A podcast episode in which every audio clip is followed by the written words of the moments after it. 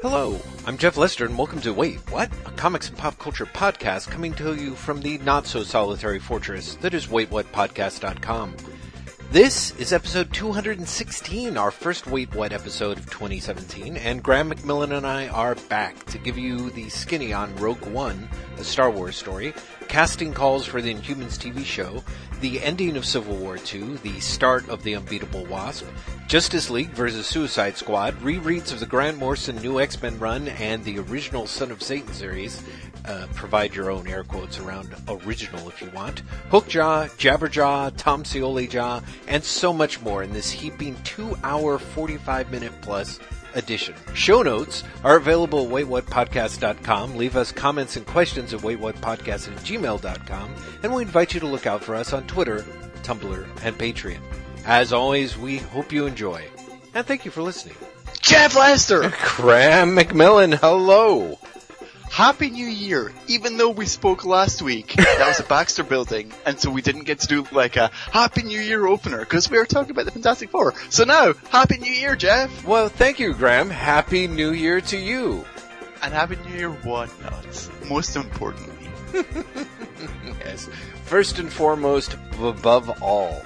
Uh, so yeah, wow. Well, my goodness, I've got so many things to to say in a completely disorganized, messed up oh, fashion. I am on board. Uh, do, have you written them down? Is there a list? No, it's kind Oh, of like okay. there's a thing I- in my head, and then there's a few other loose talking items. Okay, start with the thing in your head. Well, I do not know if you want to necessarily go there, but just a few hours ago, I got back from seeing uh, Rogue One, a Star Wars story, uh, for the first time, and I'm like, I have, I have thoughts. I have thoughts. Uh, I sure. Let Let's talk about that. Sure. Uh, let's Let's start with. Did you like it?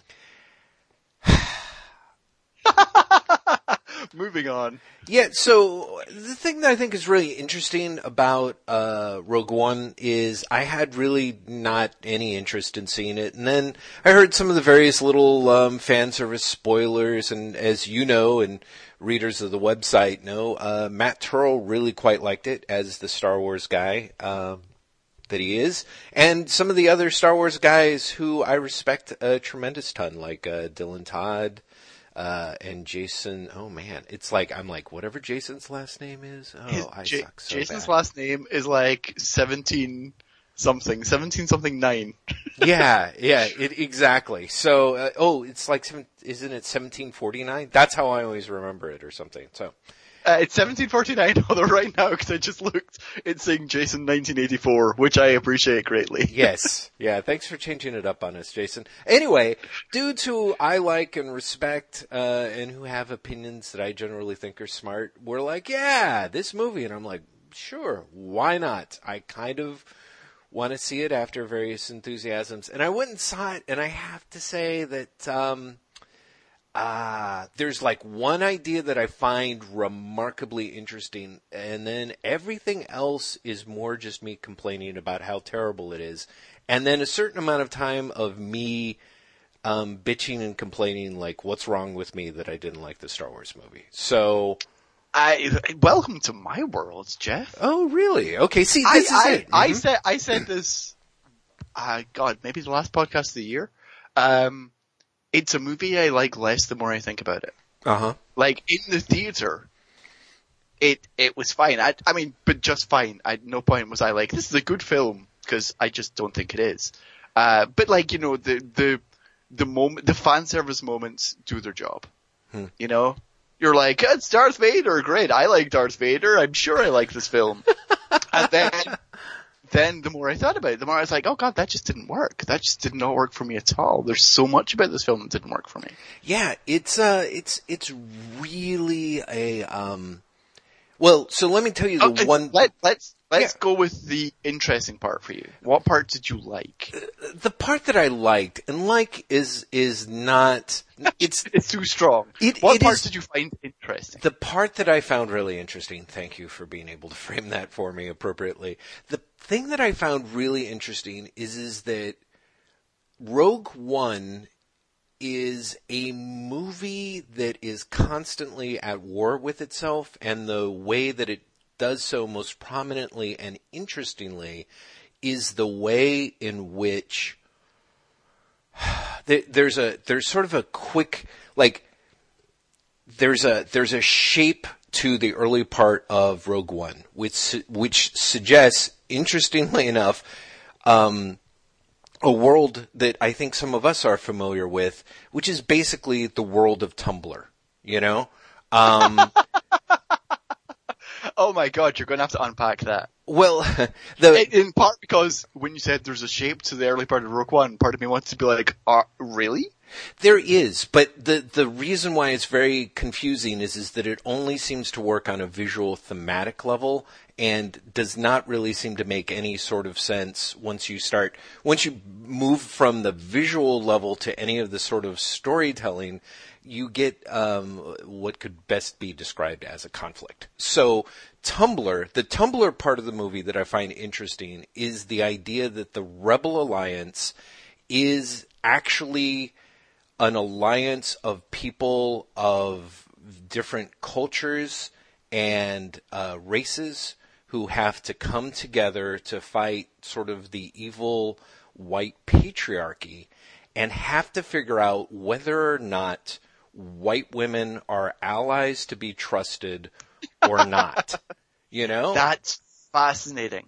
So- um, it's fascinating because I've seen a lot of commentary along those lines for the film. Mm. And what sinks it for people who are taking it seriously uh, uh, on that level for me Mhm. is the fact that for me, Rogue One is a story where uh, basically the struggles of minorities are championed and taken over by the white woman. Well, it's actually, you know what? See, this is this is where I think things there's all there's all sorts of areas where things go really awry. But like I said, the basic setup when you have all these people of colors and races and cultures who are part of the alliance and then being very dubious about bringing in this this one white woman like i said visually that's the o- sort of the only way that it's dramatic sort of uh, presented once you get into the story it's actually uh, has lots of d- despite the alliance being um, looked at that way, like I said, through a visual lens. Unfortunately, one of the things that's kind of weird and creepy and wrong about Rogue One is the way in which people of color are thematically not necessarily to be trusted. Like uh, Diego Luna, uh, you know, who's very much seen early on being the sort of guy that would, you know, betray allies to the cause, and I think uh, especially the very very strange take that the movie has on uh, Morgan Freeman, which You mean Forest Whitaker? Sorry, shit, Forest Whitaker. Good lord. All right. Woo! You know, the worst part is, is even while I was looking at him, I'm like, oh yeah, Forest Whitaker, it's, they, he doesn't even look like Morgan Freeman. Anyway, I, I, it's always frustrating when you've got actors with like F's in their names, apparently. I'm lucky I didn't say like Frederick Forrest or, anyway, uh, Forest Whitaker is basically a weird visual representation of, you know, sort of what war does to one, but he's ends up being this strange mesh of Darth Vader and uh weirdly enough one of the weirdo dudes from Dune. Like there's a weird ambivalence thing about Dune that's going on in in the background of this movie that's really weird. Like they roll out a psychic squid thing at one point for like no reasons whatsoever. But the the thing that it, they sort of frame the story is is um, again plot. You know, visually it's like, hey, it's the Alliance and they're people of color, and then as you delve into the the actual plot rolling along, it's like, and they're not to be trusted because their battles with the man slash colonialism have left them scarred.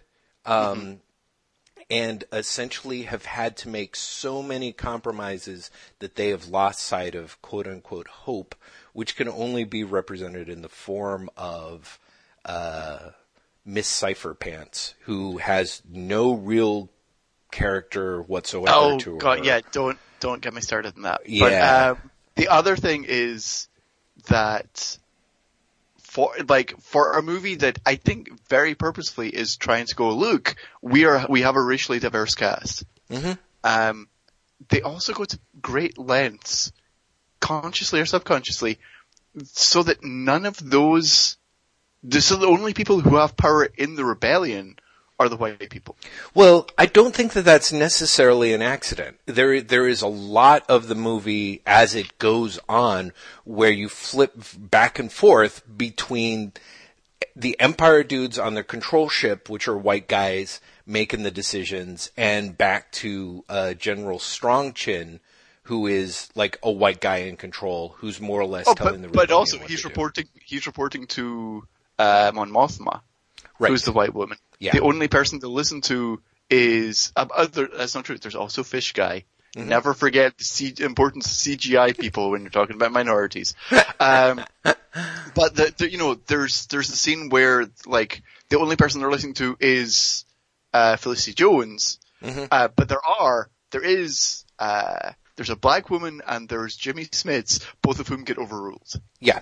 Yeah, Do you yeah, know what I mean? Like it's one of mm-hmm. those like, hey, you can have a seat at the table, but if you think we're going to listen to you, Right. Well, and I mean, there's a way in which I'm not necessarily opposed to that. I mean, I'm opposed to it in the I- sense I that it's it's accidental. wrong.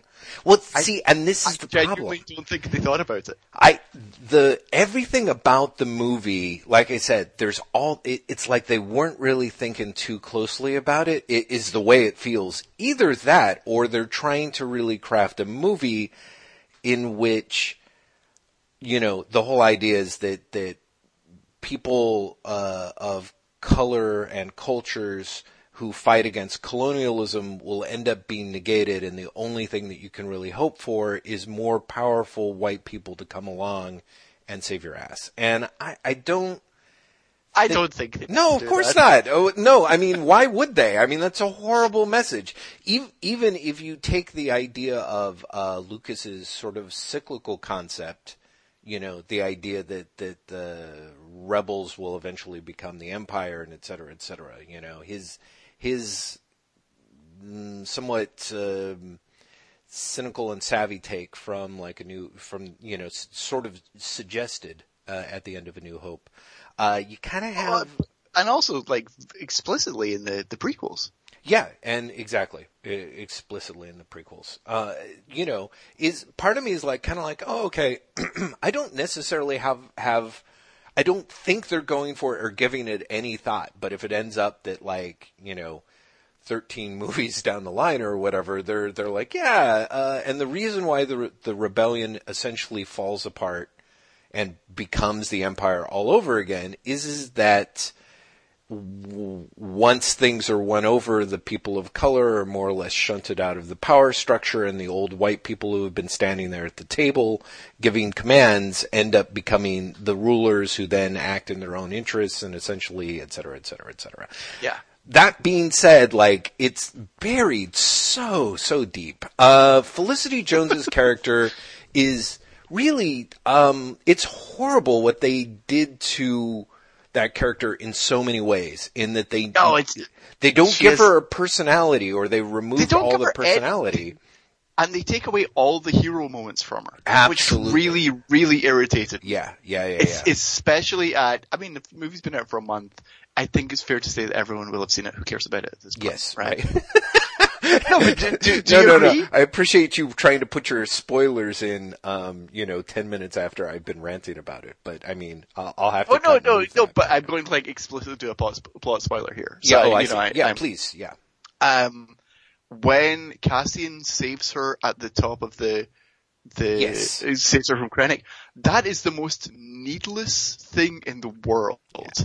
Yeah, like there's there's no reason why she can't have the confrontation and deal with Krennic herself, especially because Cassian literally comes back from the dead Yeah. to save her and then dies two minutes later.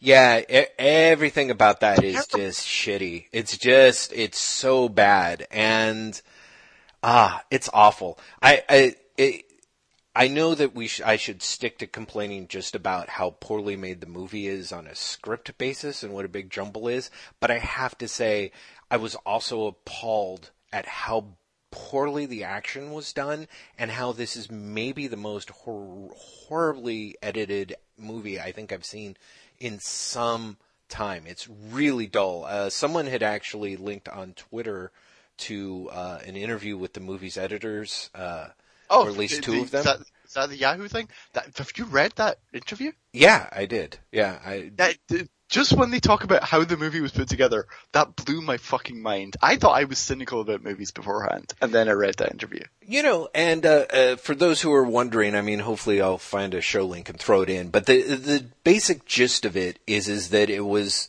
such a jumble, and put splicing the movie together was so strange that they took their treatment, and the editors more or less looked at every action that uh, was done in the movie. They were more or less told to turn around and rip about 200 films and throw them on their hard drives and basically go through those movies looking for similar sequences to figure out how long everything would take, which is like atrocious. And what's amazing is is how much the movie suffers for it.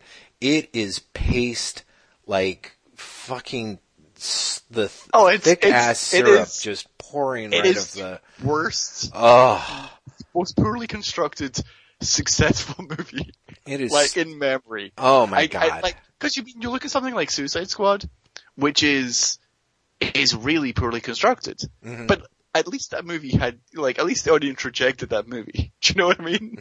like, Rogue One is the second most successful movie of 2016, and is a nightmare narratively. I, I mean, it's not to me. It's a it's a nightmare narratively. It's a nightmare in the sense of how it's edited. It's a nightmare in the their sense of like the character motivation. I mean, Oh, honestly, it's, it's everything about, I, I genuinely, as I said, everything, ev- Yeah. the more I think about this film, the more I'm like, oh, that film's just a disaster. yeah, no, it, Like, it- I, I really feel mm-hmm. like it skates by by going, do you remember Star Wars? do you remember Return of the Jedi? Do you remember you liked those films? Yeah. Here's, here's those films again. You know, I guess. I mean, part of me is is that because I, think there is a little bit of it. I, the opening, in particular, uh, the, you know, where they more or less bite their little um, sequence from uh, the opening of *Inglourious Basterds* or whatever, but uh, was just at least it kind of had such visual snap, and there was a few other points where it was like you know, I mean, I part of me appreciated they're like, you know what, a grand and glorious tradition of Star Wars is ripping off other movies. So we're going to take the some of these visuals that are kind of like, uh, you know, if Sergio Leone had like tried to direct a science fiction movie. And we also have Donnie Yen, and he's going to be playing essentially Zatoichi in a Star Wars movie. And part of me is like, yeah, Zatoichi in a Star Wars movie, I'm totally, I can't hate on this. But as it went on more and more, there was such a, um, like Star Wars Rogue One is basically the IKEA furniture version of a Star Wars movie, right? It, I- and it, also- it's just a big bag of elements that they figure you have to assemble. Like, oh, yeah, and, but you- also like that you liked before. It really felt like Mhm. if you like that, you'll like this. All, um, because of that, it feels one of the ways in which it really feels for me is it feels really cynical in a way that Star Wars movies don't. it it feels really cynical in a way that to me most Star Wars movies do not. I don't know. What do you mean by cynicism? You mean cynical in Uh, the making of it, or what it's trying yes, to cyn- achieve? Cynical, no, cynical in the construction of it. Oh, okay. Because I mean, like for for all that the Force Awakens was clearly like you know a New Hope or the remix. Mhm. It seemed sincere in its fandom, Mm. And this genuinely just feels like if you liked it before, you'll like it now. Uh, I I totally get that. I mean, it to me it feels a little bit more like kind of the opposite, and this is going to sound weird, which is that I feel that J.J. Abrams is cynical enough that he knows that it's very important to carefully ape the fanboys, sort of the same way that you get an anthropologist, like, you know, sort of sneaking into like a, a, a herd of gorillas and you don't want to make any like weird motions and like get ripped apart. Like J.J. Abrams is like, okay, yeah, I'm going to sit here, I'm going to figure out what works, and then you know, I'm more or less going to do my thing. Uh, Rogue One really feels like Star Wars fanboys who are like, you know what? One of the things that's very important to Star Wars is is that people are presented over chasms. And it's super important that you've got to have someone jump across a chasm, otherwise it's not Star Wars. You know, you got to have like Hey, inappropriate say, romantic. say what you like flirting. about Jyn Erso. She can climb up ladders. You know, she really can. Like, wow, it's an achievement, and uh, it's ah, you know, it's this sassy back talk. Like they're like, oh yeah, you Star Wars movie. You don't need a, you don't need characterization. You just gotta have sassy back talk where someone's all. Do you have a sassy robot? Oh yeah, the We sassy, love a sassy robot. robot. Yeah, well, and again, this gets back to this weird thematic thing of the sassy robot in this one was is a reprogrammed imperial droid, and again, there's that idea un, that's supposed to be. Nine million drafts ago, there was something that was basically kind of a nature or nurture idea behind this, you know, movie. And again, the, the idea that, uh, that the main character is talking about hope by the end of things. Uh, Oh, it's just, it's just so bad. They've they've fucked that movie up. But but but she's talking about it because she's literally stealing it, stealing the line off of Diego Luna's character earlier in the film, which is another reason, another thing that really got me pissed off. Because if you look at the victories that she has in the movie, Mhm. they are few and far between. Yeah. But when I was, ha- I had this argument with my Hollywood Reporter editor, and I was like, she does nothing. Like literally, the most she accomplishes is she fucking climbs up things. Yeah. And he's like, she gives the speech that inspires everyone. Yeah. And I was like, no, because she doesn't. The line she uses to inspire people is actually given by Diego Luna earlier on, so she steals it. And secondly, it doesn't inspire everyone. Diego Luna inspires everyone in the next scene. Yeah. By going, we've all done terrible things. Yeah. This bunch of white guys behind me have all done terrible things as well. And Uh, uh, you know, I, I I totally get what you're saying, but that's supposed to be the speech of "You have won us over and inspired us." It's just Sure, his but "You have inspired us" speech is more inspiring than her "Here I am inspiring you" speech, and all of it is like, I know what it's meant to be, Jeff, but it's not. Oh, of course not. I mean, that's it. That's really what Rogue One should be called. Rogue One, a Star. You know, it should be a Star Wars movie, but it's not. And uh, it it it really, um, like I said, the weird part is is you know. Particularly now where we're sitting and actually for over the last few years, I would think that a Star Wars movie, f- for that matter, just any fucking movie that can tell us how a, a ragtag argumentative group of quote unquote allies can actually become an alliance. You know, because this is super important to us right now. We've got this very weird situation where the left and neoliberals are still continuing to snipe at one another, and meanwhile, there's some crazy, really troubling shit going down. Yeah, there, there's there's some scary, scary fucking shit happening. Yeah. and you still have people being like, I don't know. I think Bernie could have taken it, and other people being like, Are you joking? Right. And it's just like, why are we having that conversation? Yeah, yeah. Have you seen what's actually happening? Yeah, yeah. No, exactly. I mean, there's just a ton of stuff that's really uh, weirding me out. So, It's it's been a it's been a weird like to get off Rogue One for a 2nd It's been a weird week, right? Mm-hmm. Like like news wise. oh yeah, It's been it's been so. I was thinking this this morning.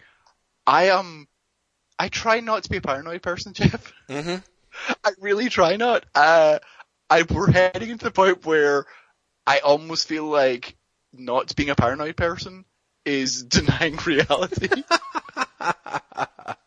No, I, I, I think I know what you mean. Despend, d- depending on where your point of view of paranoia is, um, yeah, I think that there's a very uncomfortable area, at least for myself. As you know, I'm already uh, very much paranoid and, and very much a pinko. And for myself, I find there's uh, the degree of sort of obstructionism that seems to be happening. I'm like, I, I ugh, yeah. Anyway, so it's, and by obstructionism, I'm sorry, I actually mean, again, the idea that any sort of alliance in the, on, on, on the quote unquote left seems so regularly to kind of get, um, torn apart. And for that matter, the uh, degree of minimizing that seems to be happening. I mean, the, the media just seems like a huge hot mess. Things are either ridiculously overheated and underreported or, uh, strangely minimized and swept under the rug in a way that makes me really uncomfortable. Like I find myself like never have I found Twitter like a less reliable source of just about anything. And yet it's also the only place at which I can feel like I'm getting anything like, if not the real story, at least a, a sense of what's going on uh, with the rest of the country in a way. You know, I, I mean, just uh, t- t- Twitter. Twitter is actually where like my okay, this is getting too paranoid. Uh, thing came from yesterday because I was reading, because of course everyone is like, here's a thread with what's really going on, and I can't help myself but follow those fucking like rabbit holes. Mm-hmm. Like, follow, and when I saw the uh, not only is Trump an agent for the Russians, but so is Jill Stein. And if you think about it, what about Bernie Sanders? That's when I was like, okay, I'm stepping away from the fucking computer. Yeah. Yeah. See, and because I, it's not just when you see that, it's when you see that and you're like, yeah, why hasn't Bernie Sanders said anything about Russian hacking? Do you know what I mean? Like, that's when you have to step away. Uh, you know what? For me, I mean, see, this is it. Everyone's got these like takes. It's like, why the fuck did Cory Booker like you know, vote against the goddamn amendment that, you know, would have gotten us like Canadian drugs. Like, there's just so much like I don't understand. My personal feeling is, is that Bernie uh, is positioning himself in a situation where, be, because he was considered such a viable alternative to Trump, I feel that he doesn't have really any interest in the the Russian hacking stuff isn't going to do anything other than alienate people more or less kind of semi on his side. His main interest is more about like let's let's get things done. Let's fight against this stuff. Now that being said, there's uh, it is pretty discouraging that, for example, uh, on the day that was it today that Trump um, shit talked John Lewis Tw- twice, Oh, twice. Did yeah. you know that he did it again? Mm-hmm. Mm-hmm. Yeah. Well, you know. fucker. And that's you know that's the strangest thing to me. I honestly thought I was as upset at him as I could be. Mhm. And then when I saw that he said all talk, no action Yeah. about John Lewis, I, I was like, oh, I, I actually have, I have, I have found a way to be more angry at him. Yeah. Yeah. I, I somehow feel like he has somehow gone even more beyond the pale. yeah. Yeah. Yeah. And yeah. if you think of everything else he's fucking done, I don't know why this in particular just made me go, oh fuck you. mm-hmm. But it really did. It really did. Yeah. Yeah, it's uh it's it's just this we're in this really weird zone where it seems like no matter what happens or he does, whatever he does, there's like un there's just this incredible ball of inertia that seems to surround him so that there's no real point at which people are like, okay, this is enough. And I mean, everyone is sort of like, okay, this is enough, but only on weird individual, like, person by person basis. And again, Exactly. Like why? How can, it, it really is the, the, not even the BuzzFeed report, but the CNN report before that. Mhm. That was basically like, hey, so it turns out that all of the US intelligence services agree that, you know, uh, Russia hacked the, or, or influenced the election. Right. Uh, to get Trump, uh, I think. And also the, they also believe that Trump is, has, that Russia is compromising material on Trump. Mhm. And that was the point where I was like, why now can we not just go, let's even just delay the inauguration? No, exactly. Like, like yeah. why is this not the point? Why is, and lots of people were like, I said this on Twitter and lots of people, uh, were like, well no, because then you're, you're setting a really dangerous precedent.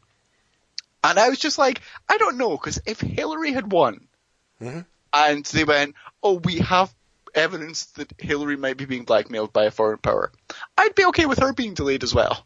Well, of course you would. You know what I mean? It's like, I, I, I'm okay with the bar for maybe let's not, let's not make this person president is, what if they might be blackmailed by someone into doing something? I, I, I, A reasonable bar? I mean, the thing that's crazy about all this shit with Trump is how we've gotten to the level where I, I used to say there was like a Phil Dick novel, then came the Jean Le Carre thing, and now it's sort of in some weird, it's like a Terry Southern novel, isn't it? Don't you think? I really felt once the whole Golden Shower stuff came out, I'm just like, okay, I don't understand how all this shit is happening before the inauguration and everyone, I mean, And, and yet it's fine. Yes, and and this is it. The weird, the weird, terrifying thing about uh, KC Green's amazing "This Is Fine" cartoon is is that it might have actually been come out too early. You know, like back then when people were kind of like, "Oh my God, this really captures the tenors of the times." You know.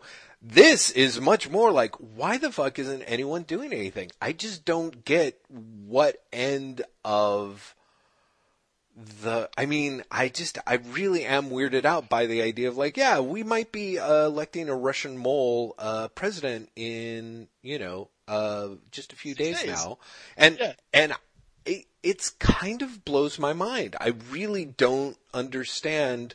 I, I have had so many people, so many people say to me, oh, they're only letting it go ahead so they can, uh, impeach him. And that honestly seems like the greatest denialism in the world. that, that, that, I mean, like, yeah, absolutely why, not. Why would they do that? And also, what makes you think they're going to impeach him? Yeah, Who's going to impeach him at this point? yeah, yeah, absolutely. Yeah. Yeah. but yeah, so, so basically, welcome everyone to Wait What 2017, We're All Fucked edition. Yeah, yeah, yeah, yeah, exactly. Actually, do, do you know the part this week where I, I even before the the Jill Stein thing, uh, like Jill Stein is also a Russian bull thing, um, where I was like, I this has gone beyond parody now. The not even the C-SPAN is taken over by the Russian uh, state news thing, which you saw, right? Uh, I saw that it happened. I didn't. Okay, yeah, for, for 10 minutes, C-SPAN's feed was hijacked by Russia Today. Yeah. Okay, wacky. The next day, I, I think it was MSNBC. It might have been CNN. Mhm. Um, their feed was, had a weird glitch where someone was talking, uh, about the Trump Russia ha- thing and the feed looped for two minutes Wow. going Russia, Russia, Russia, Russia, Russia, Russia, which again, I'm sure it's just a glitch, but that Yeah. particular glitch, the day after the C-SPAN thing, I was like, oh, if this was a film, people would be walking out at this point. Yeah, right. Cause, cause it is. It was just like, oh, come on, guys. This is, this isn't the way that real life works. Uh, and, and it is fascinating to me the extent to which all of us seem very dramatically, um, unprepared for, uh, what's happening. I mean, just sort of emotionally, but also there is a little bit of this strange, like, like, I don't know. I just, I, I really don't, I, re- it's, it's, uh, it's, it's a little baffling. But, hey, in terms of comics, I'm fascinated by Trump's ties to the comics industry, right? Like, you've got, Carl Icahn and Ike Perlmutter? yeah, Ike Perlmutter and John Lewis. I'm like, huh, that's weird. Like, huh. Car- Carl Icahn as well. Carl Icahn is, is, is part of the Trump administration. Oh, is he really? Oh, Jesus Christ. Yeah, wow. So, yeah. It's, uh, it's, I you maybe didn't see, but Abram Riesman from Vulture said, uh, basically, when Perlmutter is officially part of the Trump administration, it'll be interesting to see who walks out of Marvel. And I was like, why would anyone walk out of Marvel? yeah. What makes you think anyone is going to do that? Yeah, nobody's gonna walk out at Marvel. I mean, who knows? I'll be I'd be excited if we were proven wrong, but no, Yeah, of course not. as well. Like, I'd love to be wrong, but Yeah. it's, it's I, I, I, I mean, I think that uh, I, I think Marvel has some horrible days ahead in uh, in the just the extent of this free overship thing looks. oh, everything does not look good for Marvel. Can we? Okay, let's slide on to Marvel. Unless you, are you finished with Rogue One? Because we totally got off the subject for a second. Oh yeah, have something more? right. Exactly. Got off the subject for a second. No, no, no. We were we were totally still thematically on topic since we were talking about how empires fall. So yeah, exactly. um, okay, so talking about empires, Secret Empire, Jeff. oh yeah. Mm. So Secret Empire A did not seem like the best idea even before the, the teaser started. Secondly, with everything that's going on right now, uh, note, see everything we've just been talking about, calling something Secret Empire and have it be about fake Nazis taking over Captain America and therefore America seems ill-timed. the teasers have been so amazingly half-assed. Mhm. Staggeringly so Mhm. uh, to the point where part of me was like, has Marvel itself kind of given up on this ahead of time? They did, because you know how they used to do daily teasers? Yes. They dumped all six of them in one day, in one fucking email this week. And Does that not seem super strange? uh, yes. I mean, it does, and it- Like, so much of what Marvel is doing right now seems really strange, but that in particular, and then of course it was followed up by the John Cassaday promotional art, which I feel is John Cassaday trying to win a bet about, do you think I'd lost it or not? and, you know, proving that he has. Have you seen the John Cassaday art for it? I don't think I have. Yeah, no, I have to check Oh, this I, out. yeah. I'm gonna, Hold. I'm gonna have to look this up in email and send it to you because it's, um, it's, do you remember when John Cassaday was really good? Yes. I mean, and I'm one of those people that uh, was completely mistaken and thought that his stuff was entirely enjoyable on the recent Star Wars thing, you know, which everyone admits is not really good. Okay, let's see here. Cassaday, the new Secret I, Empire no, I'm. I'm looking at, I'm, I'm sending it to you right now. If you check your email right now, you'll have it. Uh, yeah, that looks that looks really terrible. I, is is that the one where everyone's like just Everyone's running towards this uh, thing and at least three of the characters look like toys. Oh yeah, and, and they're all hunched over. Like, but it's weird in the not. I'm fascinated by the way that you've got Spider-Man front and center, and it and it looks like it looks like a reuse. It's it's like someone who's like, oh yeah, Jack Kirby, sure, I know. You gotta, they're coming right at you, and the, it's it's dynamic, and people are bent over because they're like also pooping, you know. And yet, uh, it But don't forget, in the background, you do have Nazi Captain America doing a Nazi salute behind his shield. Oh yeah. Cause you know, subtlety everyone. but o- on that image, which we will put in the show notes for everyone who hasn't seen it, um, if you look to the right of that image, in particular, everything on the right of Spider-Man looks terrible. Oh yeah. The Black Bolt looks atrocious. The Black Widow looks atrocious. The Deadpool looks like maybe John Cassaday has forgotten what feet look like and how ankles work. Oh, yeah. it's, like you said, I mean, very. it's, it's, it's really bad. It's an amazingly bad thing. And here's also the thing that annoyed me the most about this image. Black Panther's involvement. Hmm. I don't know why. I cannot explain it, but Black Panther being included in this image seems amazingly upsetting to me. really. Yeah. I don't know why. Huh. Because I mean, honestly, the Secret Empire image is, uh, you know, like eighty percent everything that Marvel has going for it, and then twenty percent everything Yeah. Marvel's trying to shove down our throats, right? So, you know, Black Panther sells a lot of books. He's going to be on there. It's like, oh, Rocket Raccoon, yeah, sure. You know, Deadpool, right? You know. Old Man Logan and Spider Man, you know, and meanwhile, I have to say though, I'm really glad you pointed this out because honestly, that Black Bolt is amazing. I mean, I honestly It's really think bad. I mean, it's really bad. it's great. It's really like, um, that, his face is like, I've never, only John Cassaday would be, look at Black Bolt and be like, yeah, he's like Alfred E. Newman but you know, with a black mask on. You know, because Uh, th- this, so that image was sent out the day after six teaser images were dumped in the same email. to to be fair, And Graham, these are- you're being overly generous by referring to them as images. That's true. Yeah. They go, the secret empire will amaze you. The secret empire will avenge you. The secret empire will champion you. The secret empire will defend you. The secret empire will guard you. And then my favorite, we live in exciting times, secret empire. that last one in particular is so hilariously like, fuck, what are we going to do for the X- X-Men? Yeah. uh, uh, the Secret Empire is uncanny. No, no, no, they're not called Uncanny X-Men anymore. Shit. Um, the Secret Empire is exacting. No, that's not going to work. Um, the Secret Empire will excite you. No, no, no, that we've already done the will blank you five times before this. Why don't we say we live in exciting times? See, that's this is what I don't even get. Is is you do it the other five? Why are you gonna like suddenly like break outside of the box? Yes. It's just so bad. And again, I, I have to say, it's they're it's they're not teaser images. They're basically a logo that someone like you The, the know, logo that someone has, has added a tagline to in Photoshop. yeah, like And again, but six, all six arrived in the same email. yeah, Yeah.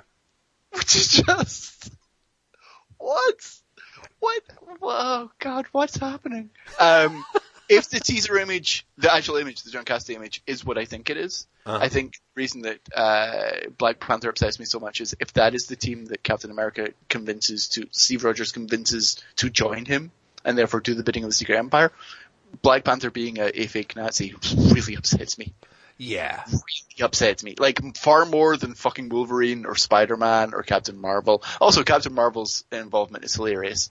Mm-hmm. Just after fans are upset at Civil War Two destroying her character, now she gets to be a fake Nazi. Joy. um, Black Panther, Black Panther's involvement really upsets me. Mm. Uh, it, it's, I, I sure he's a, he's a, I guess well-selling character. Actually, how well does Black Panther sell? Uh, at least out of the gate, like strong enough that they were going to be like, okay, we're definitely putting them in the next uh, crossover. I would think. I mean, things I- have settled I- down see, to a realistic level, but the book is those first four selling. issues were insane. Yeah, let's let's see what the, the book is actually selling. Mhm. Uh, uh, how? Because we've got the first. Do we have the January? No, we, we'll have the December sales out, right? I think so. You come on website December 2016. Black Panther. Well, that's not a good sign. Yeah, it's selling 39,000 copies. Well, sure, now it is, but um, that's that's after it's bled a lot. Didn't weren't the sales overall, especially for the first arc, very strong? Definitely for the first issue were amazingly strong. Yeah, like it's so much so that Marvel put out a press release going, "Oh, this is the best selling book this year." So, so part of me is, I'm sure at the time they're like, hilariously, like it wasn't. It was like it's the best selling book this year because it's like February. I mean, no, but it was. It was like you know maybe that's not true. It must have been like April or something it launched. But it was really early on. It wasn't actually great. Like the next month, there was a book that sold better. Mhm. But you know, Marvel was so excited that they were like, "Oh shit, you guys, Black Panther." uh, yeah, so issue two, yeah, so issue one sold 300,000. Wow. Issue two sold 70,000. Mhm.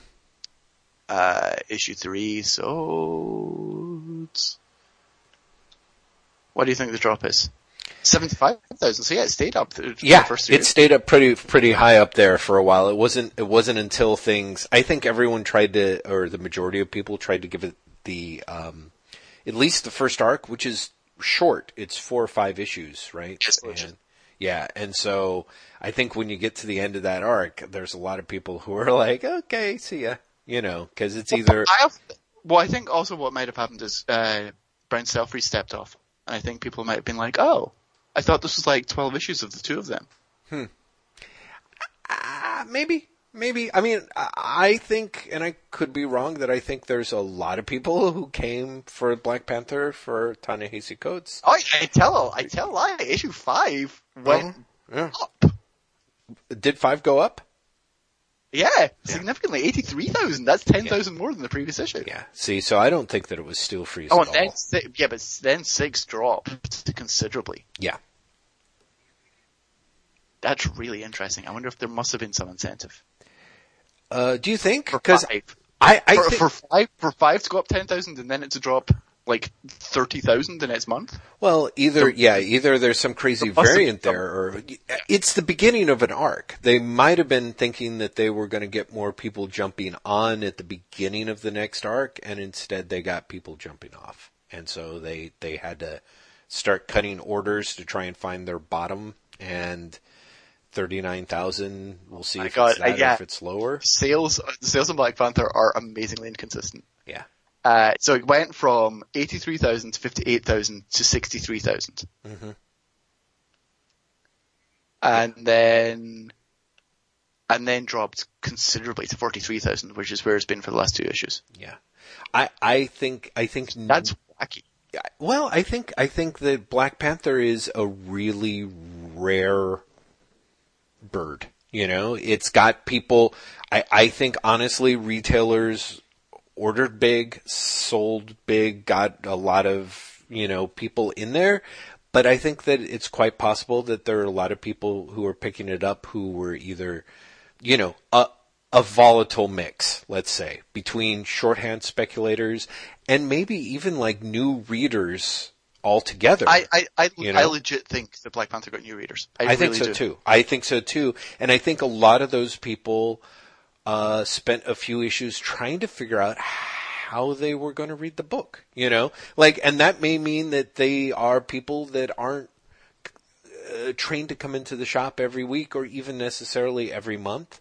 And so you're seeing a real roller coaster because you're not getting that that traditional five day window and then that's it. Um, that, that you get for a lot of other single issues. And I think also there's a lot of people who were picking it up and being like, uh, I kind of, um, I just would like to read it all in one go, you know, and people telling them, well, you can probably wait for the trade paperback, you know, so I, I think, so I think, I, so for me, I think that Black Panther is a, You think it's enough of a draw that Marvel's like, this is definitely going in the next Oh crossover? yeah, I think so. I, th- I think so. I mean, if you, even if I- I depending don't- on how long this was going on, I think if you count backwards enough, yeah, I think they were totally like, you know, because some of these plans are several months old. It wouldn't surprise Well, I, me. I, and also, the movie's out next year. yeah. Well, I, you know, it's. I mean, Black. I have to say is No, is no, but really, the movie, the movie's out next year, so Marvel is going to want to have the character in product that it can put out.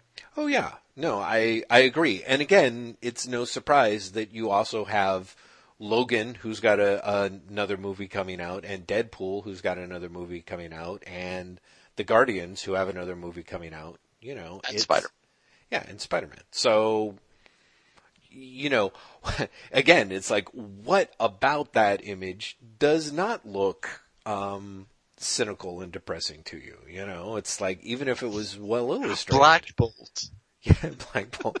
Just because Black Bolt's face, man, I gotta tell you, Black Bolt looks hilarious. And, and I, you know, I make that joke, but they're fucking doing that Black Bolt TV show, that Inhumans TV show. oh yeah, let's talk about the Inhumans uh, TV show because that was kind of. Uh, I saw a lot of people, um, I don't know, not up in arms, I suppose, but a lot of people who were uh, moved to violent amusement, of which you might have been one, over the release of, is it the casting description? Yes. Oh, the- have you seen them?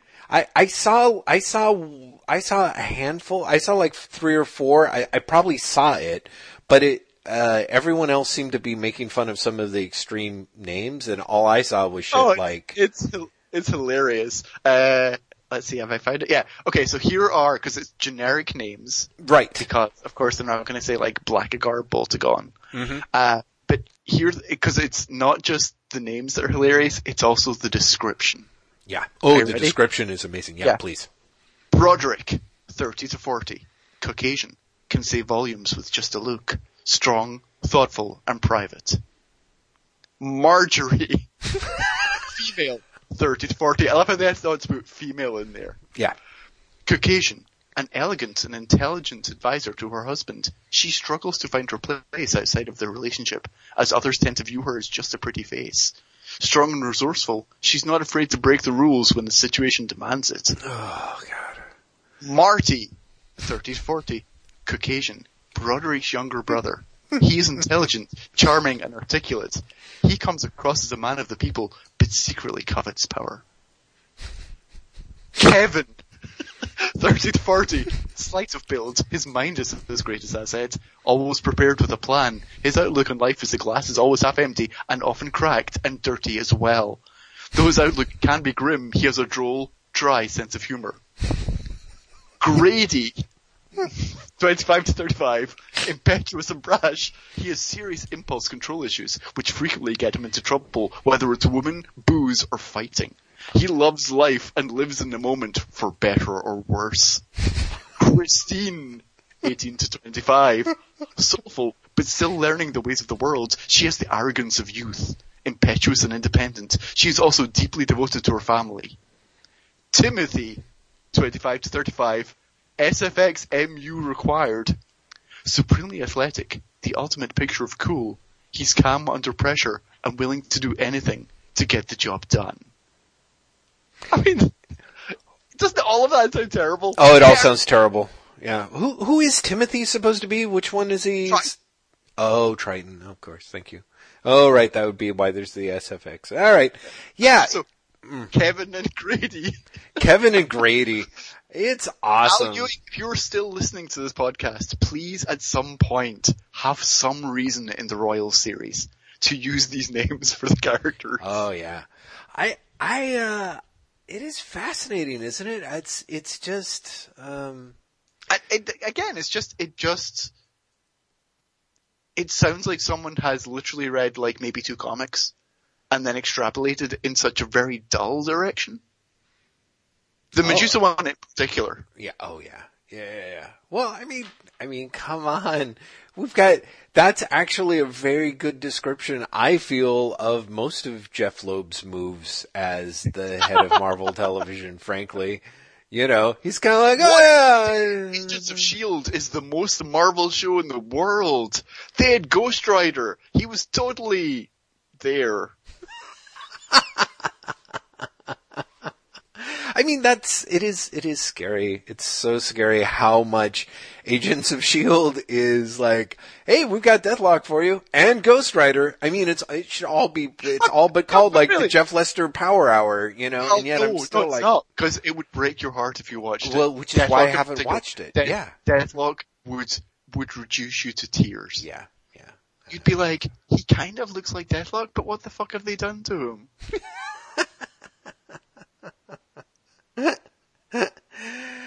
Yep. Yeah. Uh, it's uh, hmm. it's kind of kind of amazing. I'm. I have to say, it's times like this where I'm very glad that I we have the comic books to read. Like you can actually read comic books and get your comic book fix via comics and not wait for the actual terrifying TV shows. But, uh, Hey, but this is a big deal. It's going to be an IMAX, Jeff. Oh yeah, that was hilarious. I'm like, what? Don't no, don't do that. You know, I'm just, I don't know. I here's the thing. I'm trying to think. The only movie that I think I've ever seen in IMAX was Watchmen, and I don't know if that's why I regret it so much. But But, like, why did you even go and see it? see what? See Never mind Watchmen, and never mind. It's going. Why did you go see it in IMAX? Well, okay. Uh, why did I go see Watchmen? I suppose the two part answer is A, uh, my wife has read Watchmen and therefore was interested in seeing what would happen to it. Uh, B, um, I was kind of curious to see, like, yet I, I actually have a set of Zack Snyder movies that I like. And, uh, and I think Watchmen was kind of the turning point into the era of Zack Snyder movies that I really don't like.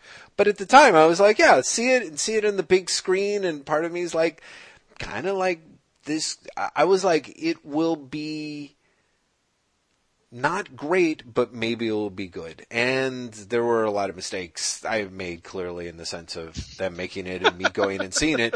But I have to say that seeing it in IMAX from where we were sitting was a huge mistake because literally things would happen. And by the time that my tired eyeballs could move from one side of the screen to the other, it was over. Like I'm literally too slow to watch a movie in IMAX apparently because I I just can't I'm I'm like the Flash villain, the Turtle, essentially. If you put me in an IMAX movie, I just I can't. I mean, somehow that would mean that somehow I'm going to profit from sitting there in the movie theater somehow. But you know, as pulling off the perfect crime. But uh, yeah, no, the perfect crime was really the people making Watchmen, I suppose, and me going and seeing it. So. I, all I'm saying is clearly you can repeat this experience by going to see the season premiere of Inhumans. See, and again, uh, th- this is this weird thing is like things things don't always scale up. Like I really can't imagine that there isn't there's any special effects that are going to look good on an IMAX screen that they had created, you know, with the idea for of, television. Yeah, you know, yeah, it's just yeah. In, in, in all with all respect to all television shows, I can't think of one television show that I've thought, I wish I could see this on an IMAX screen. Yeah. Yeah. Well, I, you know, it, again, it's that thing. I, I, I'm trying to think. I didn't, I think the one movie that you should make that exception for is Buck Rogers in the 25th century. The, um, I saw that in the movies. Did you? I, I have, that was a release in the theaters in the UK. Yeah, and it was released like in the theaters. The TV show came yes, out. exactly. I went and saw it in the movie theaters here in the US, and let me tell you, those uh, that opening uh, title sequence did things to young Jeff's hormones that he was not expecting, and that was uh, arguably I will I would take that sequence over much of the rest of the movie that goes on to follow it. Essentially, I honestly don't remember Oh my god, we have to find it on YouTube. Anything you're talking about? It, it is literally a Playboy playmate in a spandex jacket that is zipped down to her navel and a pair of hot pants, no, short shorts, rolling around on a giant Buck Rogers logo.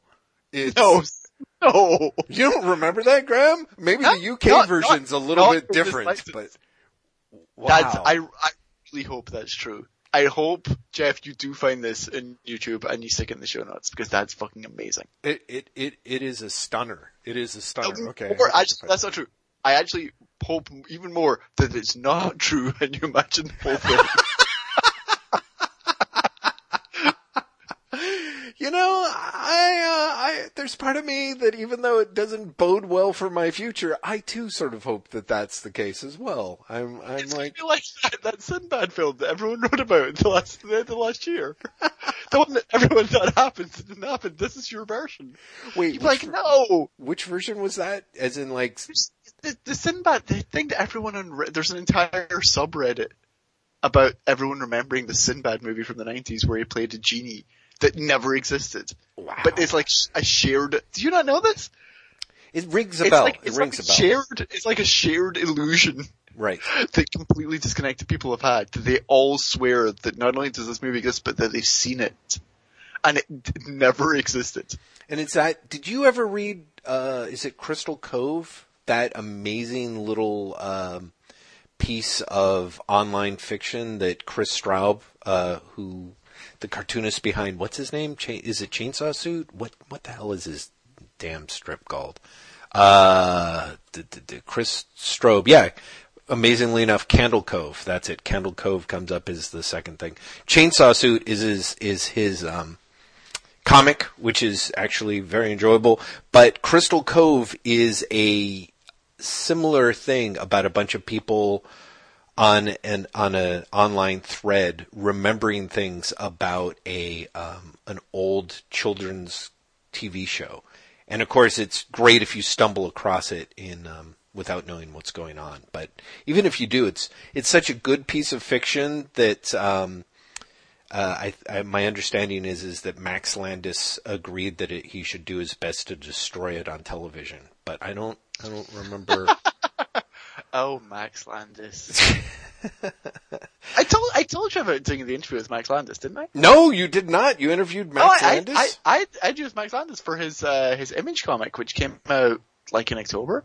Mhm. Um, Still and coming actually out. pretty good. Oh Yeah, yeah. it- Green, Green Valley. I actually kind of liked it. Um, and and I definitely told you this last week. I talked to Rob Liefeld last week, Yes. and both of them are really similar in that I'm not a fan of their work, and you end up weirdly charmed by them when you talk to them in person. Hmm. Like really genuine. Not, I mean, with Max Landis, he is he is everything you think he is, but there's something charming is not the right word, but it's weirdly enjoyable. His narcissism. Mhm. Uh, whereas, like Rob Liefeld, you totally end up coming away going, "Oh God, I hope everything you do is a success. You believe in it so much. you you have such like a weirdly pure love for what you're doing. I want you to make a million dollars." Aw. I really did. I came away to being like, "Godspeed, Rob Liefeld." I, I'm not joking. I really was like, you know, I, I, I, you know, I, I you're going to relaunch Youngblood at some point. and I'm not going to read it, but you know, go. I hope everyone buys Youngblood for you because you were so fucking excited about this. Completely. That's Yeah. amazing. Two, I'm serious, two interviews I've done that I was like, not that I wasn't looking forward to it, but I was like, oh god, this be like pulling teeth. And in the end, it's like, nope, I'm gonna ride this one right into the ground. I'm gonna wait for someone to tell me to get off the fucking phone. Yeah, Well, that's uh, that's fabulous. I uh, I'm very happy for you and for Max Landis, I how, guess. how did we, how did we get into the subject? Oh, yeah. Rogers. Why are we talking about Buck Rogers? Oh, Inhumans. yes, the Inhumans, right? Yeah. Yeah, Inhumans, and then that Sinbad movie that was made up. Oh, Buck Rogers opening sequence. There's so much good stuff that we discussed, Graham. We can barely contain it at all. Uh, but yeah, I think I think we can all feel comfortable. How the hell did the Inhumans end up being outside of the Fantastic Four contract? By the way, can you tell me that? Did they I specifically like? probably in the same way that the Black Panther is. Um, and what I think happens is that they've made more appearances outside of that particular thing than they have inside that particular thing, and so they're not furthered in. Hmm. I'm, I'm totally guessing because I have no idea how it could happen otherwise. Because if it goes by the what everyone thought it was, i.e., they first appeared in that comic, therefore they belong to that franchise, Right. then there's so fucking much that wouldn't that that wouldn't be. No, Uh, exactly. Touchable Marvel. from Marvel. Yeah. No, I, I, I agree. I just, I- it is I- weird I know because, um, Yeah. well, I I know that the uh, Black Panther is technically grandfathered in because he's considered an Avengers character.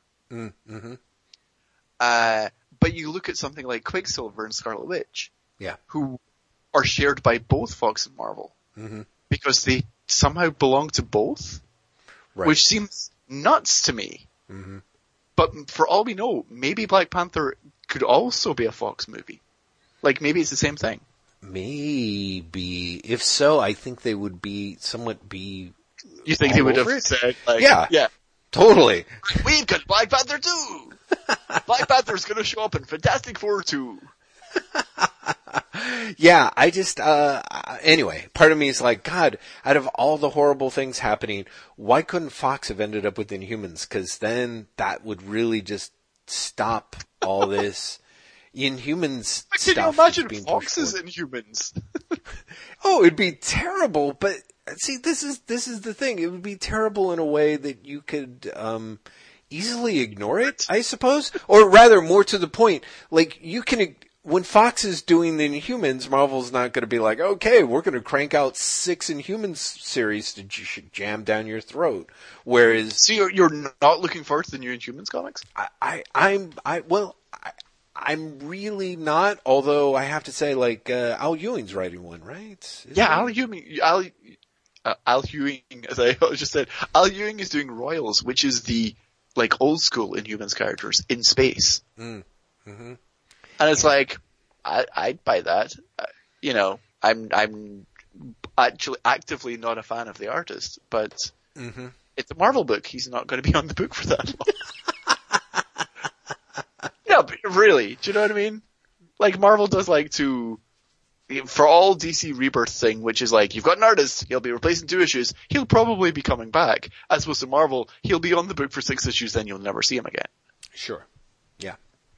No, it's true, but but on the other hand, I'm not reading a lot of DC Rebirth titles. I've just got a few that I'm subscribed to, and Jesus fucking Christ, the art teams are not exactly what I would call consistent over there. I mean, Oh, it's no, it's it's if it's weirdly like long term more consistent, short term just what the fuck. It's literally like artist A is going to do parts one and four, then artist B is going to do part two, yeah, artist C is going to do parts three and six, and then artist D is going to do part five. yeah, like, really? Yeah. Okay that. Apart from something like Superman, where where it is a relatively consistent team.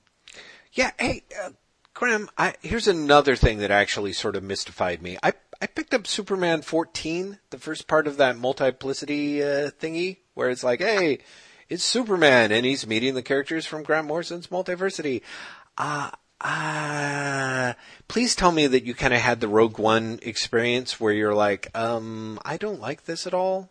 Uh, did oh, you? Oh no, I, I did like. Sorry. Oh, Man, what- Yeah, so, so, so, Superman is doing it for me. It has to be said.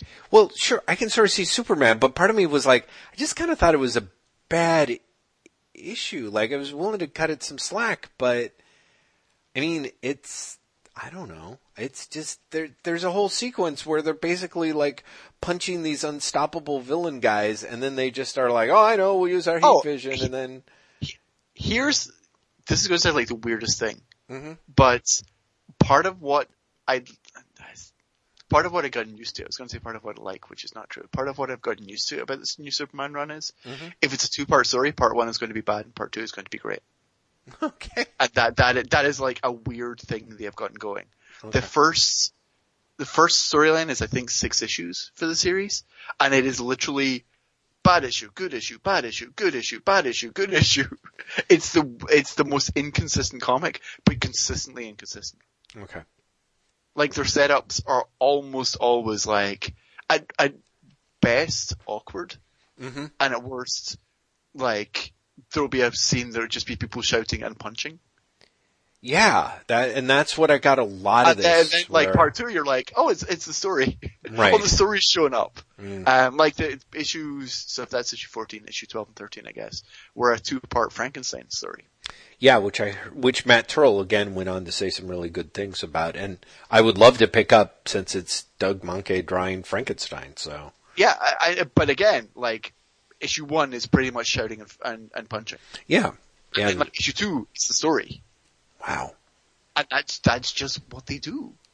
The they they will have, I and I don't, I don't quite know why this is. I have the strangest feeling that it's because they're trying to give a, a vaguely done in one experience in both issues. mm-hmm. because every time they do a two-parter, they feel like different stories. Hmm. And it feels like the plot of the two-parter is always in the second story. Hmm. And part one is always a relatively complete experience, but a mindless one. huh, okay. Because I I really was looking forward to um, enjoying the comic, and I was like, this is kind of bad, and and just bad in that weird. Um, like you said, there's a lot of yelling and punching, and and no real sense of who anyone is, and and really, oh no, uh, yeah, just just soup. It's it's a weird thing for me to particularly complain about because maybe I just am sort of slowly uh, edging myself out the door when it comes to comics. But I picked that up and I was like, none of this has any weight unless you've read the other story that the the stories that the other characters have been in, and even then, it's barely got any weight to it. You know? I, I'm actually, no, I'm going to disagree with you on that. Uh-huh. Uh, if you've been reading the series, I think there's significant weight there. Uh, but I think as a, if, if that was the first issue of the series you'd read and you hadn't read Multiversity, Mhm. then you're right. It doesn't bring anything. yeah. But I think you can, I think if you've been reading Superman and you hadn't been reading Multiversity, you would get stuff out of it. Different stuff, don't get me wrong. Mhm. Mhm. But there, I think there's enough there. There is enough uh, advancement in the Superman is out of tune with the, his surroundings plot, which the recent annual was about, which they've actually been playing up since like issue one of the series, uh, to, to varying degrees. Uh, and so there, there's some level of not payoff to that, but definitely advancement in the this is this is weird enough that it's bringing other characters from the multiverse here who know that he's Superman, but also the the the villains recognize Kenan Kong as Superman. Mm-hmm. They don't recognize Clark as Superman because he is this, he is this other. Yes. So there's an advancement on the Uber plot as well. Well, uh, it's interesting because a uh, eh, there was enough shout-outs that I followed that. It didn't really feel like advancement as much as a a statement or restatement, but I guess I'll take your word for it. But I also was surprised about how much. Uh, oh no, I mean, part of me is like, well, I guess I'll have to pick up other issues, but as as much as I admire the idea that um, Tomasi and Gleason and, and whoever they're working with, you know, on the art is um, is moving forward, that, that they want to keep things like, oh, here's like like you said, it's the fact that these are two part stories rather than like I don't know four or six part stories is pretty laudable. Um, but at the same time, uh, like I just feel like for a character that is in theory this the the setup that you have essentially an orphaned Superman in the rebirth universe, uh, which is kind of potentially a very interesting spin on the Superman myth origin, I guess. Sure, you know it, what I mean? yeah, it's instead of last son of Krypton, he's last son of the universe. Yeah, so him as the last son of the universe, at least in this issue, I, I, it just was, it was, it was just weirdly, um, uh, I don't know what, what's the word, uh, uh, resonance free. It, it just really was, it's, it's about the same as saying like, oh, and he's left-handed, you know? It was like, wow, well, we totally don't have Yeah, a pen for you because you're left-handed. yeah, and I, I, yeah, and I don't like. I, I get a very different reaction to it. Right, because you've been reading the other issues. Yeah. Okay. Yeah. Um, but it, I mean, so yeah, so the multi, uh, what is it called? Is it called multiverse? It's, It's called or multiplicity. something. Multiplicity. Yeah. Um, and that's like a three part story, and then they go straight into the, and here's what's the deal with Superman thing, because DC's moving into the, we've had rebirth for less than a year, let's answer some of the questions. Mm-hmm. Because they're doing the Batman Flash crossover as well. Did you see that? Yeah, I saw that. Now, just out of curiosity, do you think that they are doing that because a it's time, or in other words, that it's organically timed, or is it sort of a in case in case of falling sales break glass? You know, like oh, we've got this Uh, next no, point I, set up. I think it's, I think it's neither. Because I don't think it is necessarily organically, but I, oh, that's not true. I think Superman books is probably going to be relatively organic. I think by that point it will be time. I mean, it's going to be 24 issues into the series. Uh, it'll be time to answer some of those questions. But in terms of like Batman Flash, no, because I mean that's not been mentioned since like issue like the rebirth issue of Flash, and hasn't been mentioned at all in the Batman series yet. Mhm. So it's not organic in that sense at all. But I also don't think it's uh, we're worried about sales falling as much as uh, we have a publishing plan that ne- requires us to set this up Mhm. in order to hit the Geoff Johns series at the end of the year.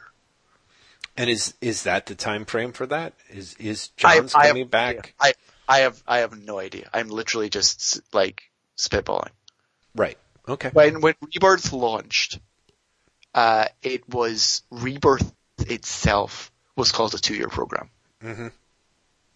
Uh, which for me sounded like the Rebirth one shot is the opening of it, and the what is going on with Watchmen is the end of it. Right. And if that was, if that was the case, the Geoff Johns thing would be like the middle of 2018. Mhm. Uh, there have been various rumors, mostly from Rich, a Bleeding Cool, suggesting it's this year.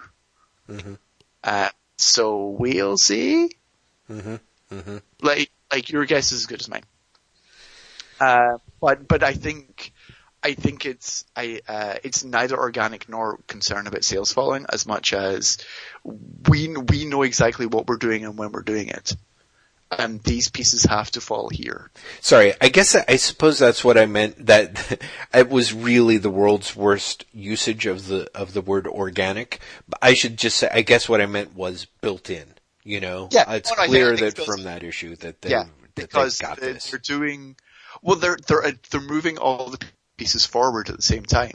So you've got the Su- Superman reveal, Right. which I'm like ninety percent positive is it, uh, uh, you're not from an alternate universe. You're actually this universe's Superman.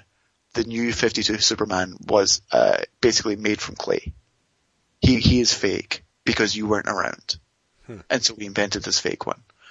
Um, they're doing the Batman Flash Watchmen story, and at the same time, although it's not been like announced in the same way, they're doing the Legion story in in Supergirl, which they bizarrely gave away in the Justice League Suicide Squad. Yeah, I Uh, saw that Suicide Squad issue where all of a sudden, uh, what's her name's there, and I'm like, wait a minute, why do Yeah, we have a that- Legion that- villain in there? the Empress Empress, and then she Yeah. disappears midway through the fourth issue, and it actually says follow her into Supergirl, Oh, interesting. and it's like, okay, I guess that's where the Legion story is happening. um, yes, but they're all happening at the same time. Mhm. They're all happening uh, March April. Hmm. Um, so I guess that they're just like, well, the the other thing is there was the rumor that DC is basically going to have quote unquote mini events every quarter of this year. Right. Makes sense. So you have the at the start of the year you have Justice League Suicide Squad. hmm Then in the in April you have these like one month tiny events of we're moving the big story forward. hmm Then this summer we know we've got the Scott Snyder Greg Capullo story. hmm So then all you need is like two more at the end. Uh, uh, uh, Like you need one more in October, Mhm. and then you've got Geoff Johns in December. Hmm. You know, like that that math works out. Well, we will see. For the most part, I I don't know. I, I'm like, yeah, it's great that it's not really bothering me. I, honestly, I have I'm I'm doing if I'm doing comics wrong generally, and I'm really I- I doing. it's not bothering you. It might. You're probably doing comics right. Oh, I I, uh, yes, but, I mean, on the one hand, I totally agree with you, uh, except that I really do have these weird situations where, uh, I, I think one of the things that, I don't know, didn't end up in, in the Baxter building, uh, was us talking about Marvel's change to its digital program, the digital pack-in in the comics, Yeah. right? Yeah, that's well. Ma- Okay, so we touched on this earlier. Marvel has made some interesting, you know, euphemism for disastrous decisions Yeah. in the last like two weeks. Mhm. Uh, they changed the, the digital program in which they get rid of the free digital copy of the comic you've bought and instead give you a code for back issues. Yeah. Uh, and also that code is shared across every other book that released that week. Yeah. It's to me like a really, really bad idea. It, it is, it's Uh, ter- terrible. the quote unquote free overship uh, of 10% of all January's books. Yeah. It's, it's a really bad idea, especially after finding out that no, sure, Marvel's not paying any shipping on it at all. No, of course The not. retailer, the retailer bears all, all the cost of that. Yeah, yeah, yeah. Um, again, just seems like a terrible idea. Um, yeah, it just, it, it- what was the other one? There was, cause there was three the week before that. What was it? Was the other There- one Secret Empire? There was there was another one on top of that that I just can't think of because I really feel like uh, the the maybe maybe it was Secret Empire. Maybe it was the unveiling is the Secret Empire deal slash logo. Oh, you, no, you know what it was? It was the, um, Nick Spencer, Sam Wilson issue where they were fighting, uh, they were fighting the, Right. uh, The- the, like the Tumblr Yeah. jo- uh, parodies, Yes. where, where, where the characters were things like, trigger warning, and I can't even, yes. and Nick Spencer had his meltdown on Twitter about it. did did he have a meltdown? I definitely. He just, he just, he, took he, Nick Spencer has shown little ability to take criticism well on social media. And this is not unusual for any creative type. Yes. Uh, but when you then go on to take pot shots at them in your comic and then people complain, Mm-hmm. basically going, ha ha, you can't take a joke, is not a good look. Yes, no, absolutely. Uh, let he who is without thin skin cast the first. Uh, I can't even. But uh, but I mean, honestly, that well, whatever. Okay, so that was the other deal. There's uh, so for myself, what I was going to say, the interesting setup is is that Marvel has put me in the very uncomfortable position of uh, basically a choice. Um, it seems to me it would be in my best interest to either take the the few Marvel comics that I'm buying in the store and essentially switch over to just buying them straight, you know, subscribing to the series on Comixology and oh well, too bad for my discount or and or wait for Marvel Unlimited, you know, 6 months down the line to to read those issues rather than, you know, enjoy them so much that I want to read them when they come out. Uh, or just you know just go to the fucking shop forget about the codes read stuff get back into the habit of reading hard copies. Weirdly enough this is a problem that i'm actually having with dc as well and i don't think that this is intended by dc but sort of the same way that you and i were talking about how intentionally or not marvel is trying i feel that they're they feel they win either way. Either they get to push the people who've um, who've been hanging on the fence you know it, the people not so much the people who buy the hard copy for the digital copy but the people who've been buying the digital copies online off of people who've been buying the you know hard copy Yeah, and yeah. underwriting that by selling their codes i think they're marvel's like well we either get those people into the shop and we look like the the heroes that you know we always maintain that we are slash we can give ourselves some sort of desperate goosing in the direct market that we really really badly need or we push those people over into digital where you know we get to Where it doesn't matter because we get the money anyway. yeah, we get we get all of the money and have to well, a much larger chunk of the money than than we get via the physical hard copies.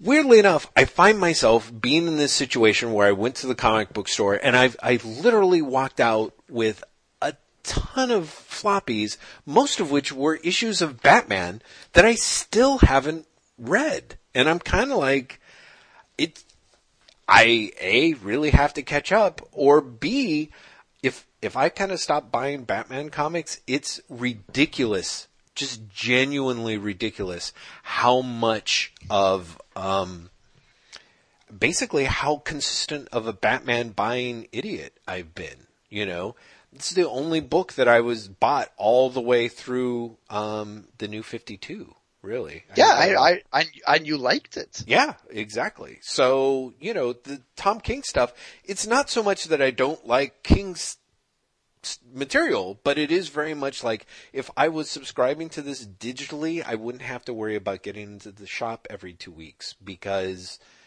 or ev- as it is, it was, I don't know, six weeks, eight weeks. I'm like sitting on what feels like half a dozen Batman issues here. And, uh, I know my, I know me. If I get this far behind, it's really hard for me to keep motivated to, to power on through and catch up. You know, mm-hmm. so mm-hmm. it is weird to me that I, even though as I'm tisking at Marvel, and I don't think that this was intended by DC at all. I definitely feel that the that the twice monthly publication schedule for a lot of their titles has me somewhere between being stuck on board um, or being kind of like, yeah, I gotta, I gotta bail. Like, it hasn't been a problem for me first keeping up with stuff that I'm actually subscribed to. Like, it's weird that Deathstroke, which is about the farthest thing from a favorite character that I have, I'm currently, actually, I take it back. I'm probably an issue behind on. I don't think I read issue nine or whatever it is, but um, I'm much more well read on that than I am on Batman. That just seems like that seems like a sure sign that I'm doing things wrong. You know, Uh, but it I- helps for that me. It sounds like a, it feels like a sure sign that you're just not enjoying the Batman comic. I it's I don't think it's necessarily that. It's just well, I mean, I don't think that that first arc was was overall worth it. It had some okay moments in it that I liked, but generally I was was pretty meh on it. But I'm like, yeah, I'll get get into it.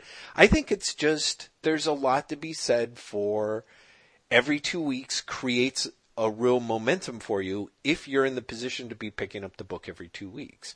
When it's, I just turn on my iPad on Wednesday morning and I download whatever comics I've subscribed Well, to. yeah. It, it's it's a different thing when it's essentially effortless to keep up. Exactly. When have to make an effort to keep up, Yeah. it can seem overwhelming. And the more overwhelming it seems, the more the temptation is to be like, fuck it.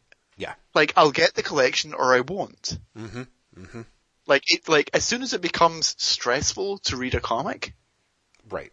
that I, I think you do, like, I think anyone does, have this feeling of like, do I really need to? And let's be honest, no one really needs to be reading a comic, Right. Yeah. you know? Right. Um, what's interesting is, and I didn't realize this until this week with the announcement of the new uh, Guardians of the Galaxy series.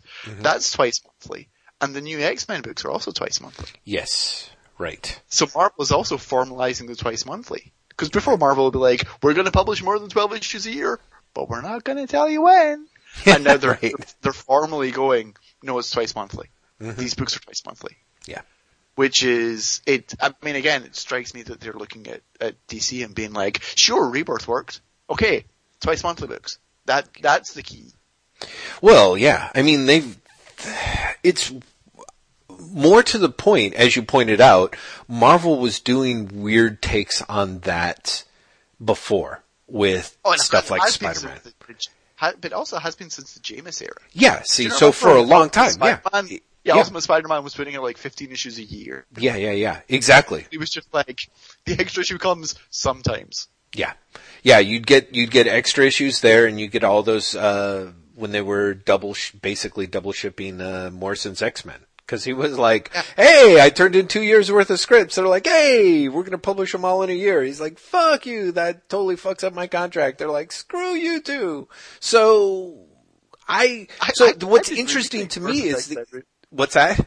I was rereading Morrison's X-Men this week. Oh, were you? Oh, well, we'll come back Yeah. to that in a second. Okay. Because I'd Anyway, love yeah. to hear it. But I, I just wanted to say, it seems to me that it's not so much that Marvel is, is, I think it's Marvel's weird way of like, oh, uh, the retailers, you're our buds. Yeah. Hey, remember when we were like, you know, selling product to you that you couldn't really like, sell to people, your customers, but you still kept buying it because you're such Marvel fans. Like, remember that? Remember those good old days? Remember those days? Exactly. The retailer's like, I'm sorry, I'm busy trying to figure out how to boil my shoe so I can eat it. I don't, I don't really have time for this conversation right now.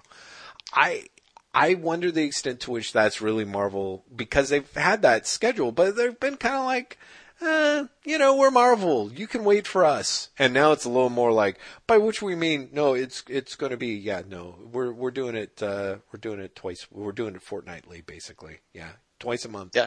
You You, you guys like that, right? You Rebirth. guys, so you guys like right? that? Yeah, we're gonna we're gonna do that. So, because we love you, baby. Anyway, uh, what were you saying about Morrison's X Men? You were reading that? Yeah, I, I, I, I, I, again, they were in the library and I was like, ooh, what's that you say? Morrison's X-Men? Sure. Yeah. Um, it's funny, I reread that this week and I also reread, uh, Gaiman's The Books of Magic. Um, I don't, why, quite why, apart from again, they were in the library and I was like, ooh. Uh, first of all, Books of Magic really does not hold up. That's the. Uh, are and- you talking I- about the four issue miniseries written by Yeah, Gaiman? four- that's kind of like, hey, Yeah, th- this is, this is your, your guide to right? to the magical DC universe. Yeah. Um, and it had great art. It's, uh, shit, it's John Bolton Mhm. and Scott Hampton, uh, Different painted Charles artists Dance. each issue, right? Yeah, Isn't different painted right? artists each issue. Mhm. Yeah. And Paul Johnson? Is that his name? I'm, I'm going to say his name is Paul Johnson. I actually can't remember the last I'm going to argue your point. I think it's Paul Smith. No, not that Paul Smith. I mean Paul Aronson. It's Paul Aronson, not Paul Johnson.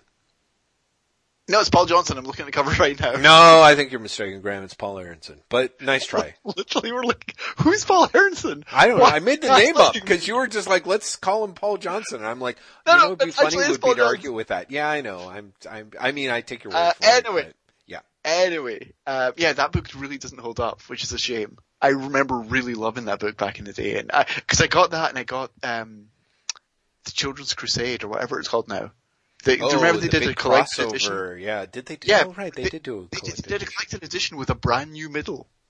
They Wow. only included the first part and the last part and a whole new middle chapter. Hmm. Because they were like the they base and there's an introduction by Gaiman where he basically is like, yeah, the crossover was a disaster.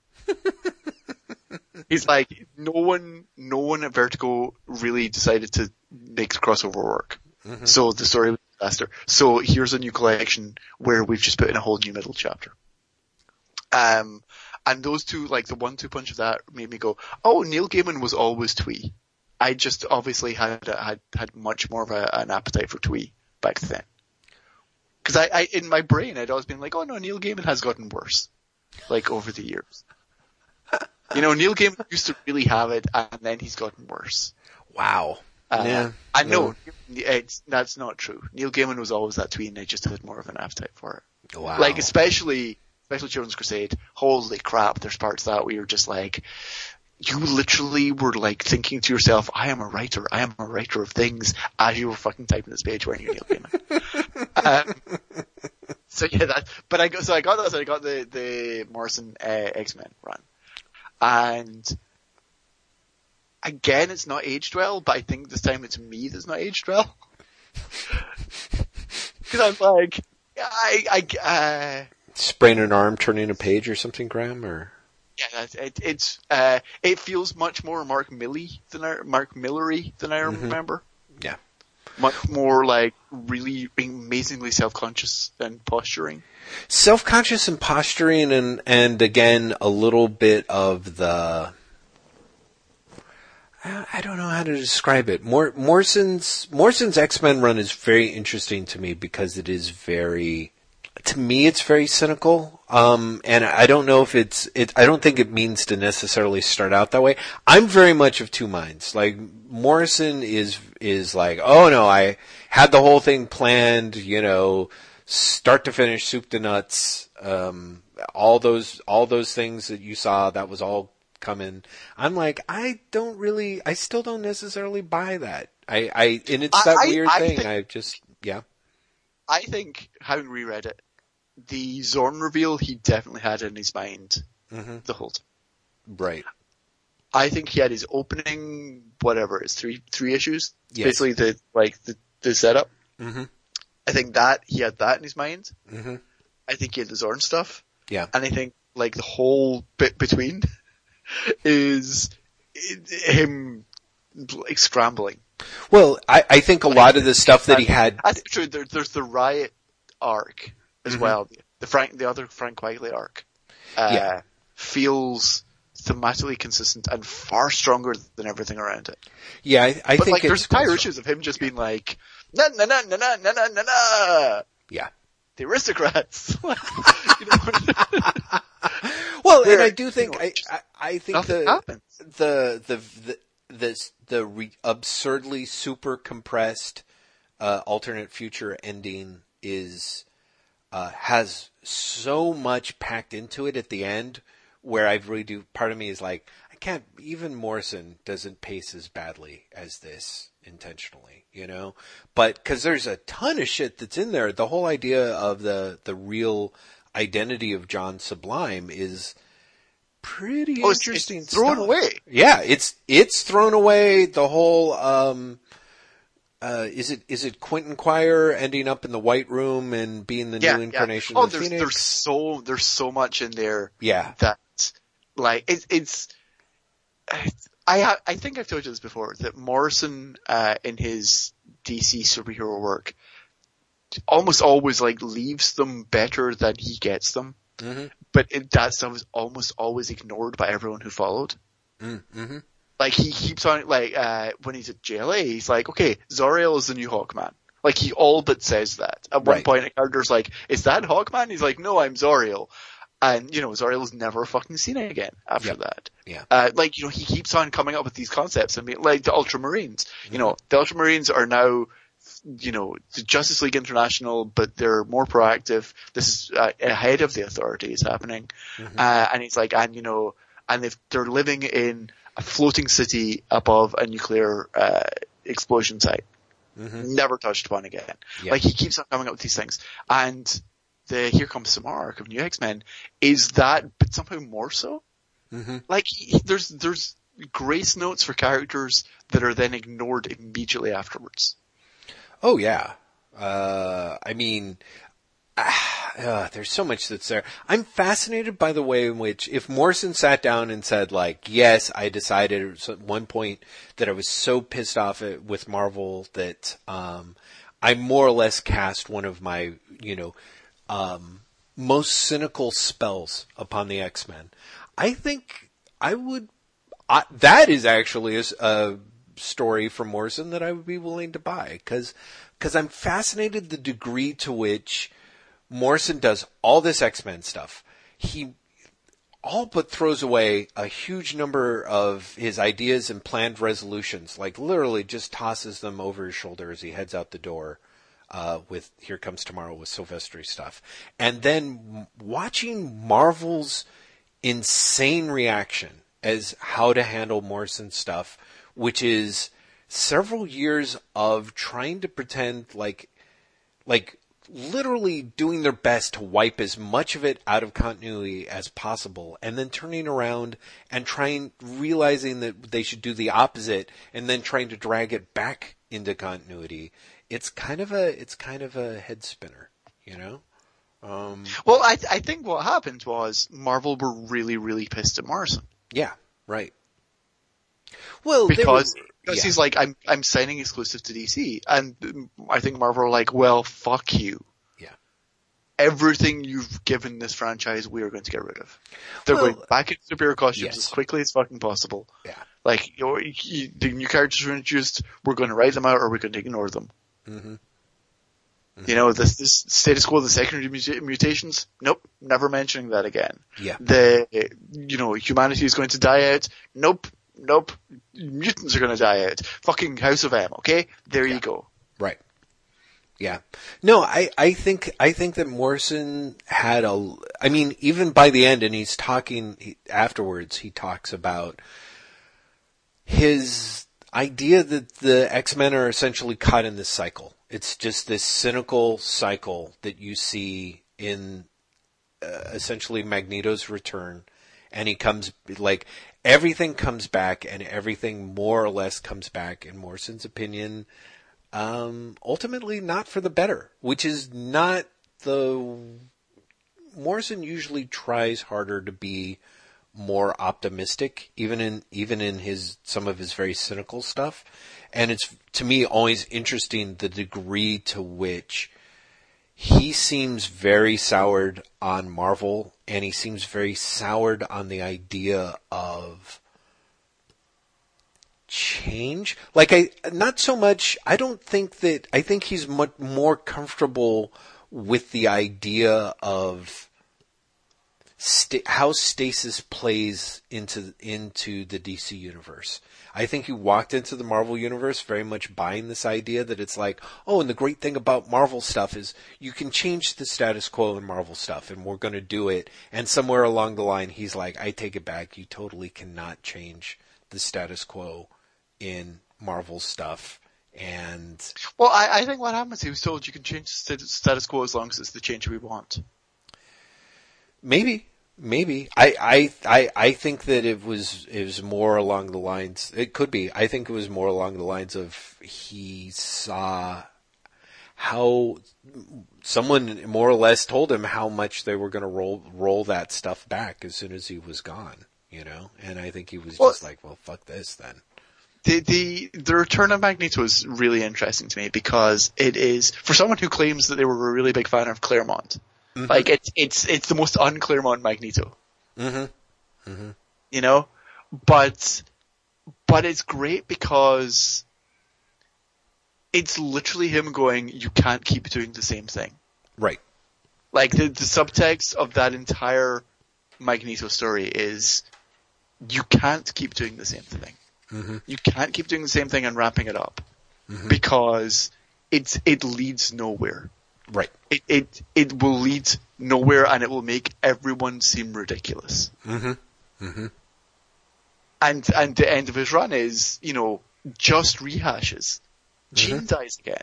Yes. You know, Magneto comes back and he's he's super badass this time. Mm-hmm. Mm-hmm. and the characters ultimately reject it. And then you get Here Comes Tomorrow, which is the what if the X Men was totally different? Mhm. What if you had these characters, but it, they had moved on? Right. You know, and then to go from that, you immediately get uh, the Whedon X Men afterwards, which is so Claremontian and so old school when compared with what Morrison had done. Yeah.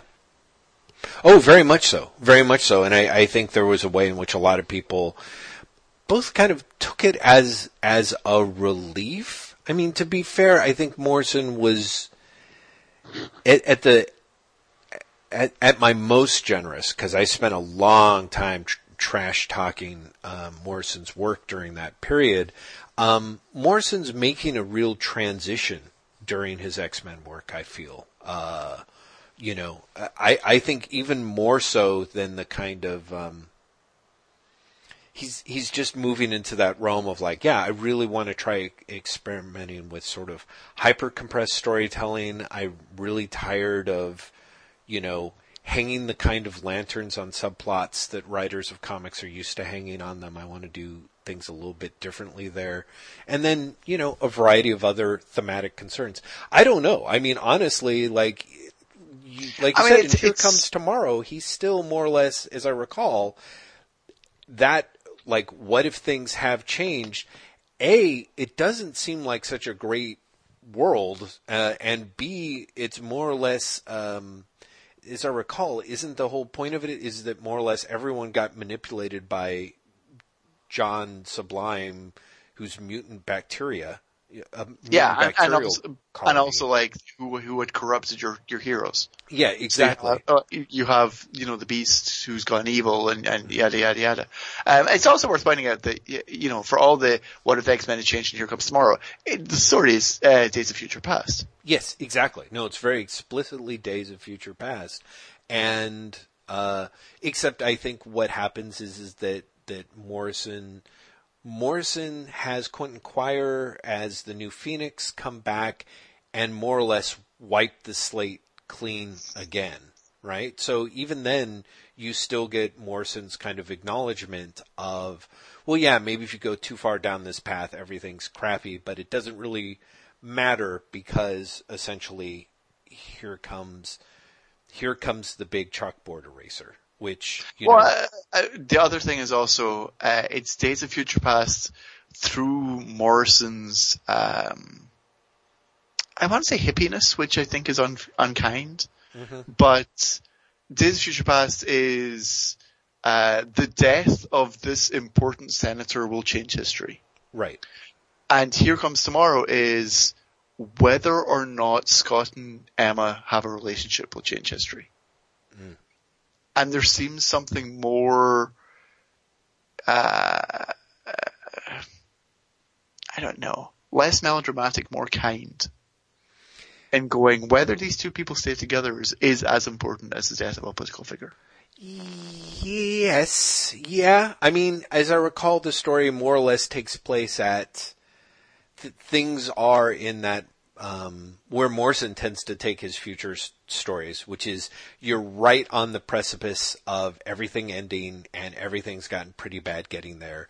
And yeah, it does.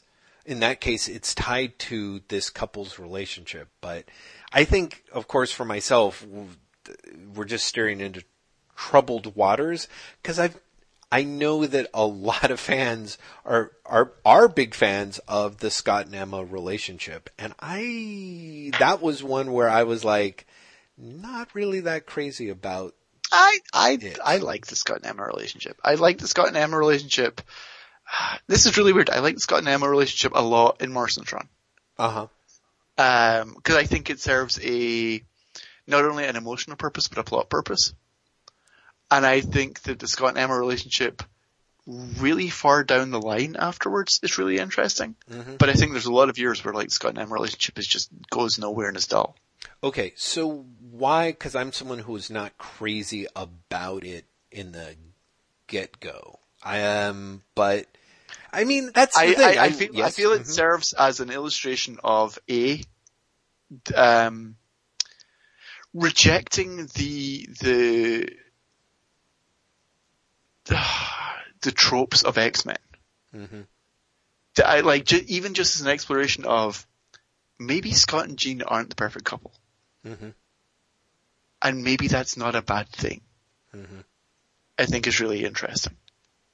Um, and I think it's a really interesting character exploration of Cyclops as well. Mhm.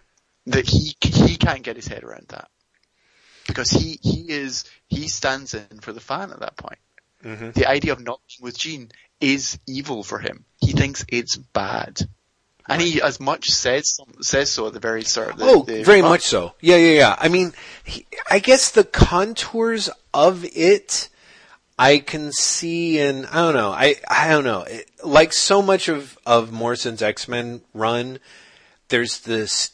There's parts that I like, and then there's the parts that I really don't like, but I more or less understand why they're there, but I don't necessarily think they're done well. And that sort of leads me to sort of modern era Morrison, where where I can sort of appreciate the map more than you know more than I appreciate the execution in a lot of cases.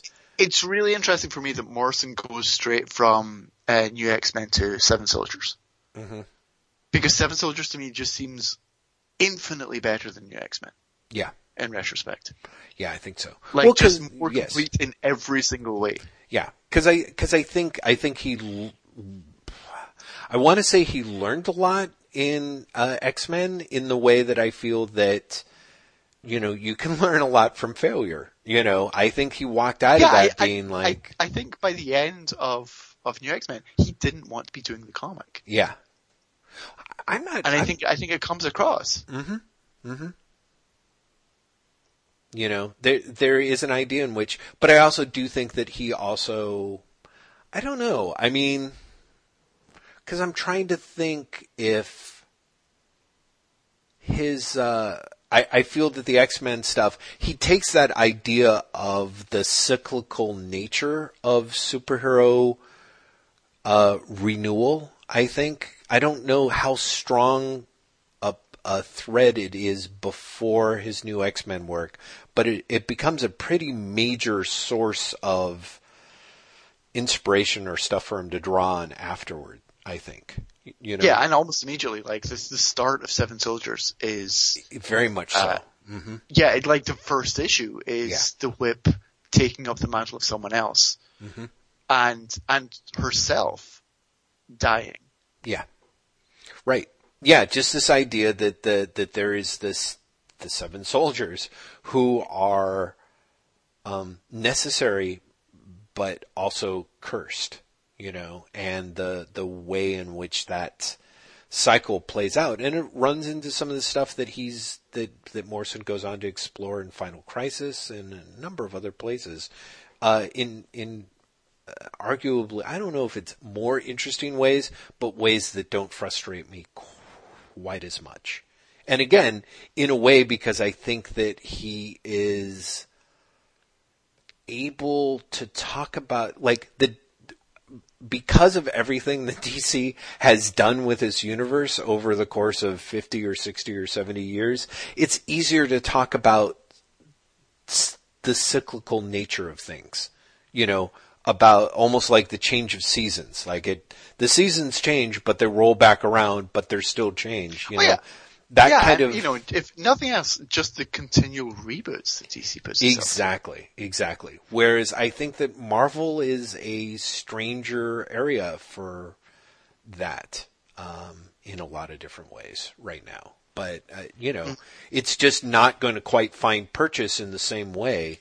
Uh, you know, in part because Marvel is Marvel just really can't play. It, it can't deal with that explicitly, I suppose, in in a way, and therefore it's just a weirder weirder thing. Um, Son of Satan, Graham. I feel like uh, I really want to talk about Son of Satan. Let, okay, let's talk about Son of Satan for a while then. Okay, so let me tell you, Son of Satan. Uh, I read the wonderful, delightful uh, digital trade um, of Son of Satan Classic, which uh, is, gosh, let me see if I can sum up everything that's in it.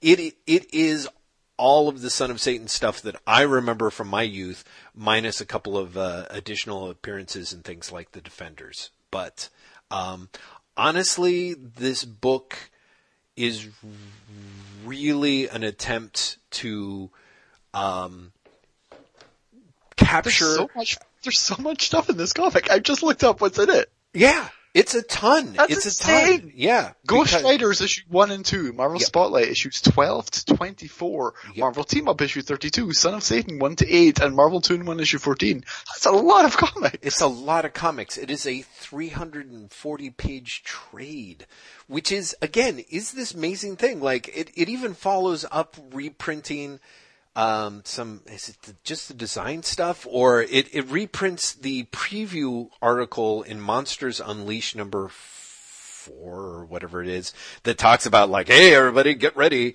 Son of Satan's coming and he's going to be the big hit new sensation of Marvel's, you know, blah, blah, blah.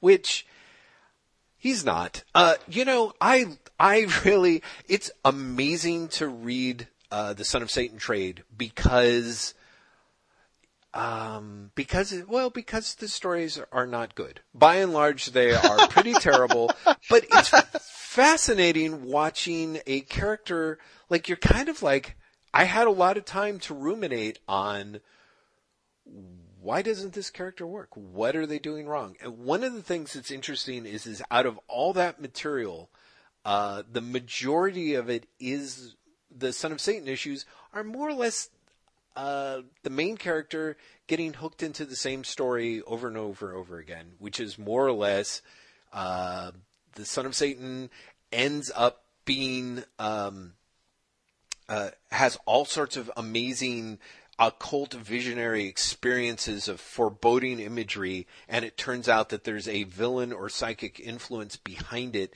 that is manipulating it in order to sort of more or less manipulate him. And that is literally done over and over and over and over again until the last issue of his title.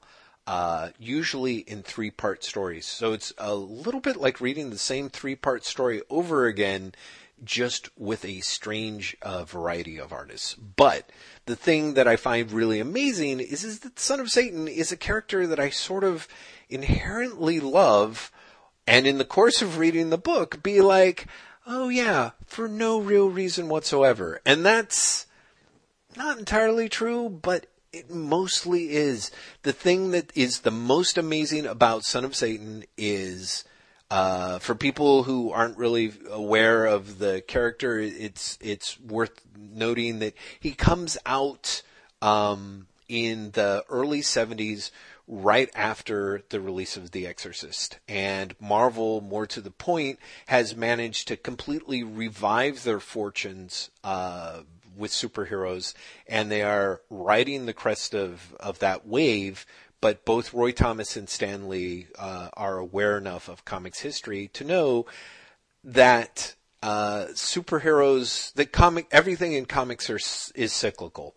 Five or six years pass, and then people are no longer interested in it, and they move on to the next genre. So it's been sort of like monster comics, western comics, romance comics, comedy comics, superhero comics, western comics, you know, et cetera, et cetera, with crime comics yeah. in there, you know. So they're like, how this is going to happen? This is going to cr- crash slash pass.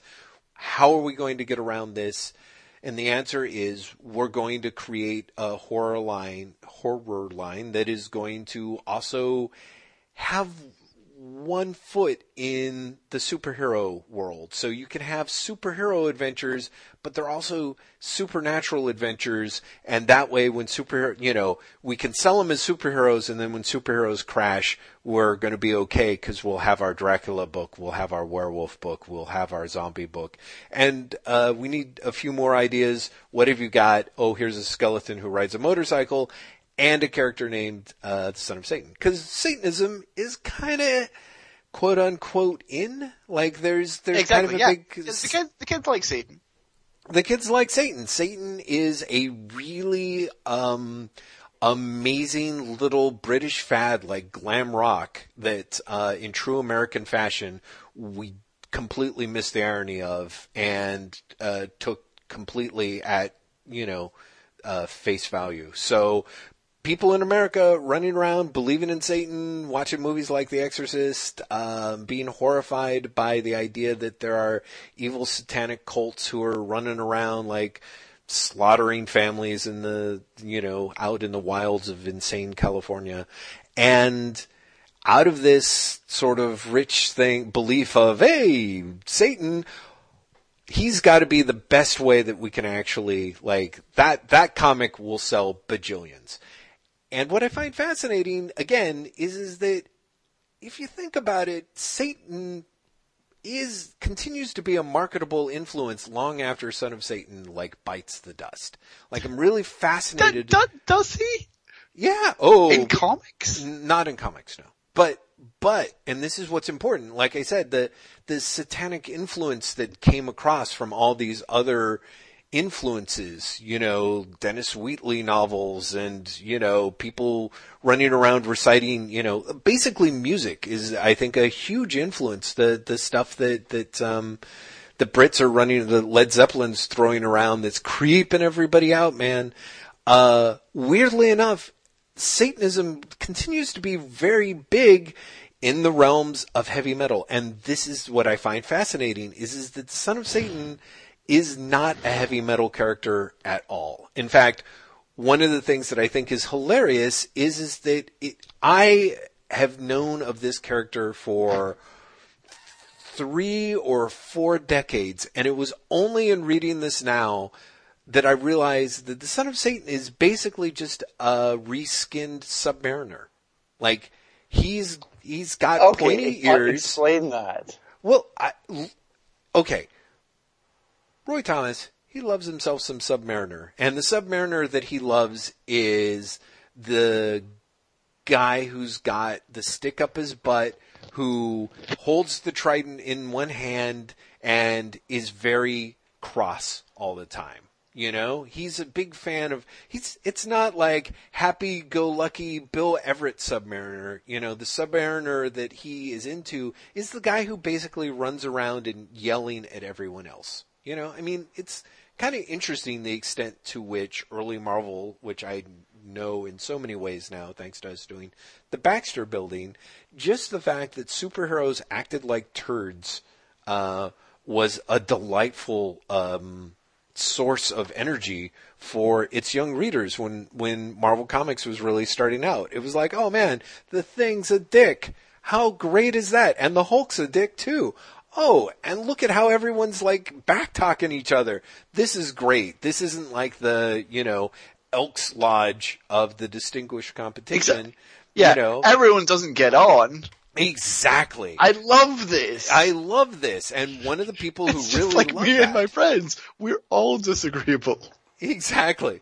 But no one likes us. We don't like them. And again, this is kind of what I'm saying is, is there's a way in which if you're trying to still hook teen readers, Son of Satan is not necessarily a bad way to go if you have him act like, say, a son of Satan. But what you get is you get Daimon Hellstrom, who was like raised, uh, you know, to be a priest and then finds out that he's the son of Satan and swears, ven- you know, basically swears to fight his father and has all these really cool kind of accoutrements.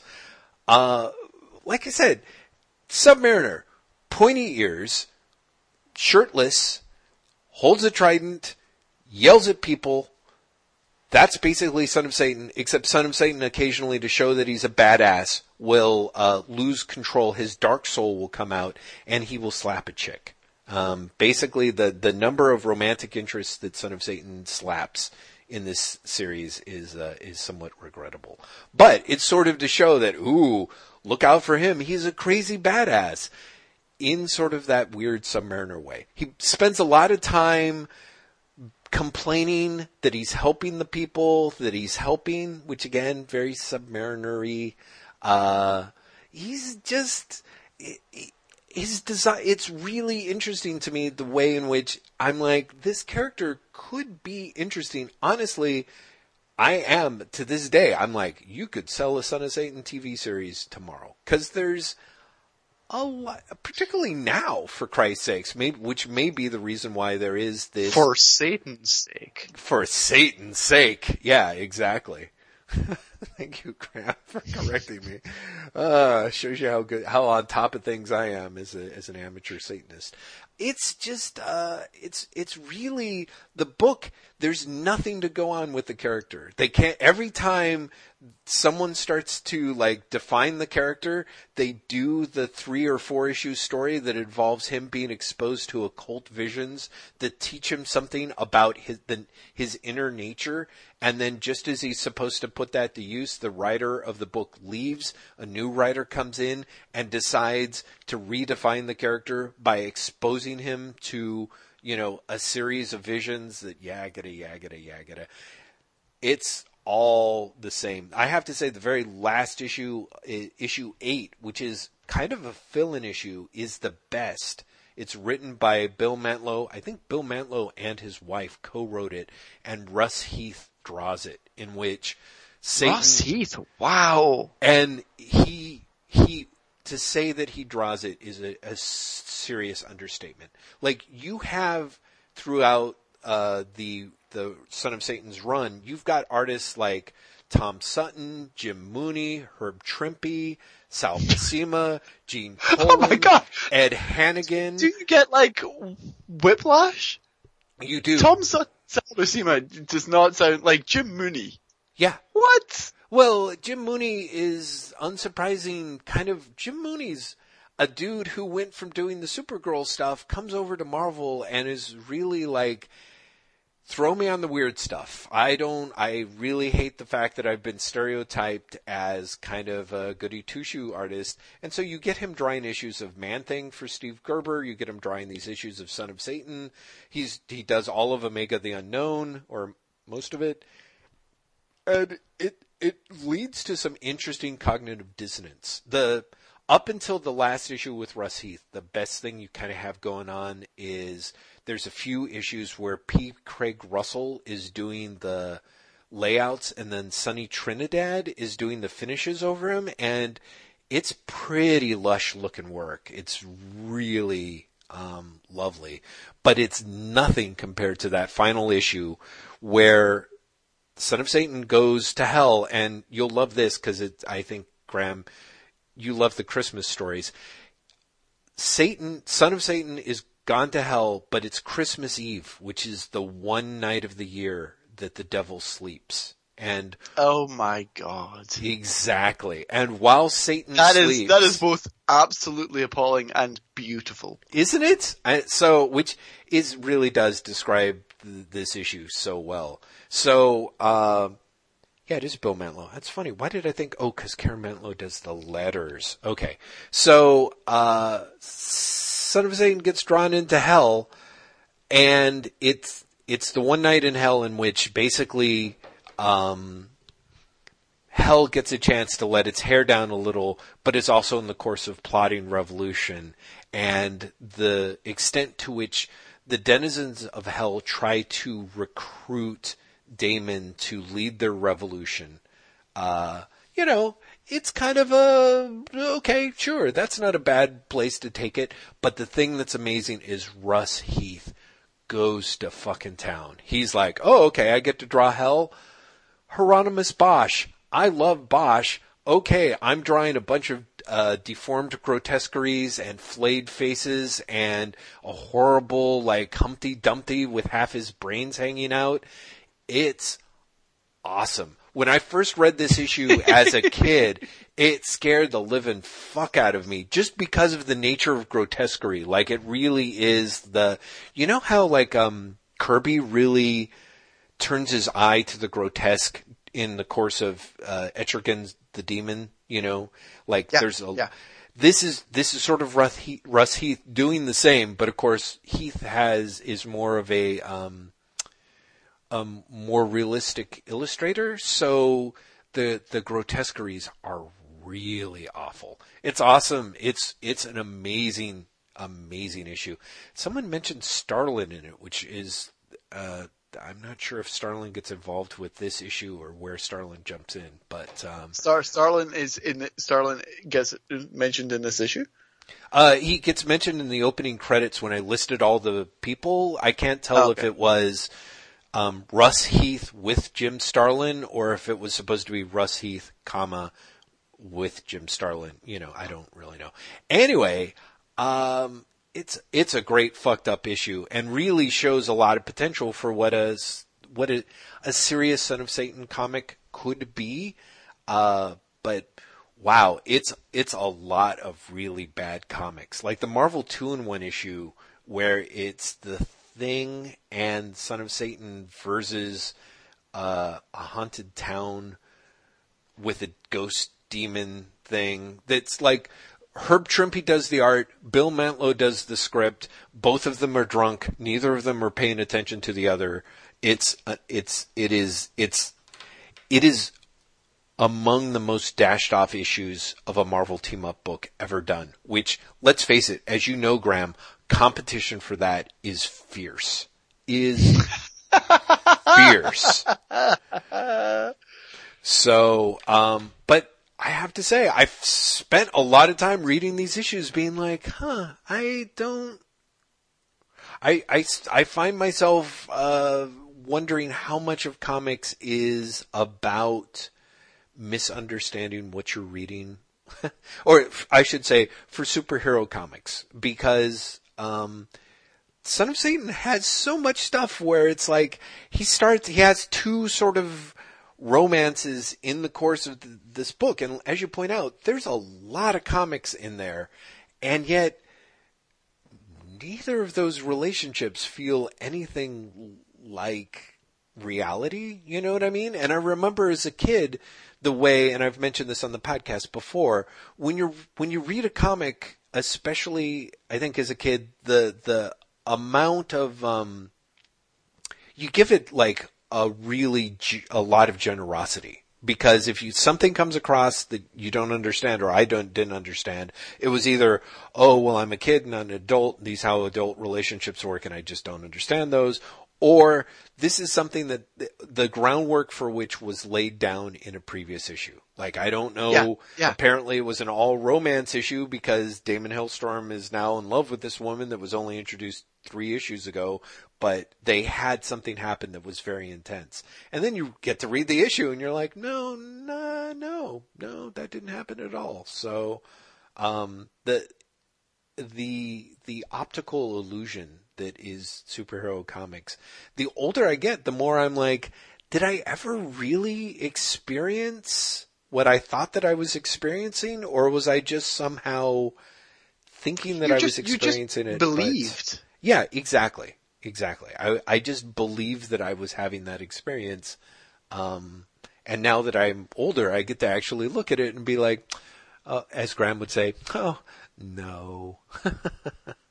so, That's that's actually the really sad thing about reading uh, collected editions like that. Like, th- it's funny. I have no interest in Son of Satan as a character. I, I am the anti Jeff. yes. Uh, but I saw this was like I as I was looking up the issues, I was like, "Fuck, it's only ten dollars." hmm And then I then had that moment of like, it's probably all on unlimited if I really wanted to read it.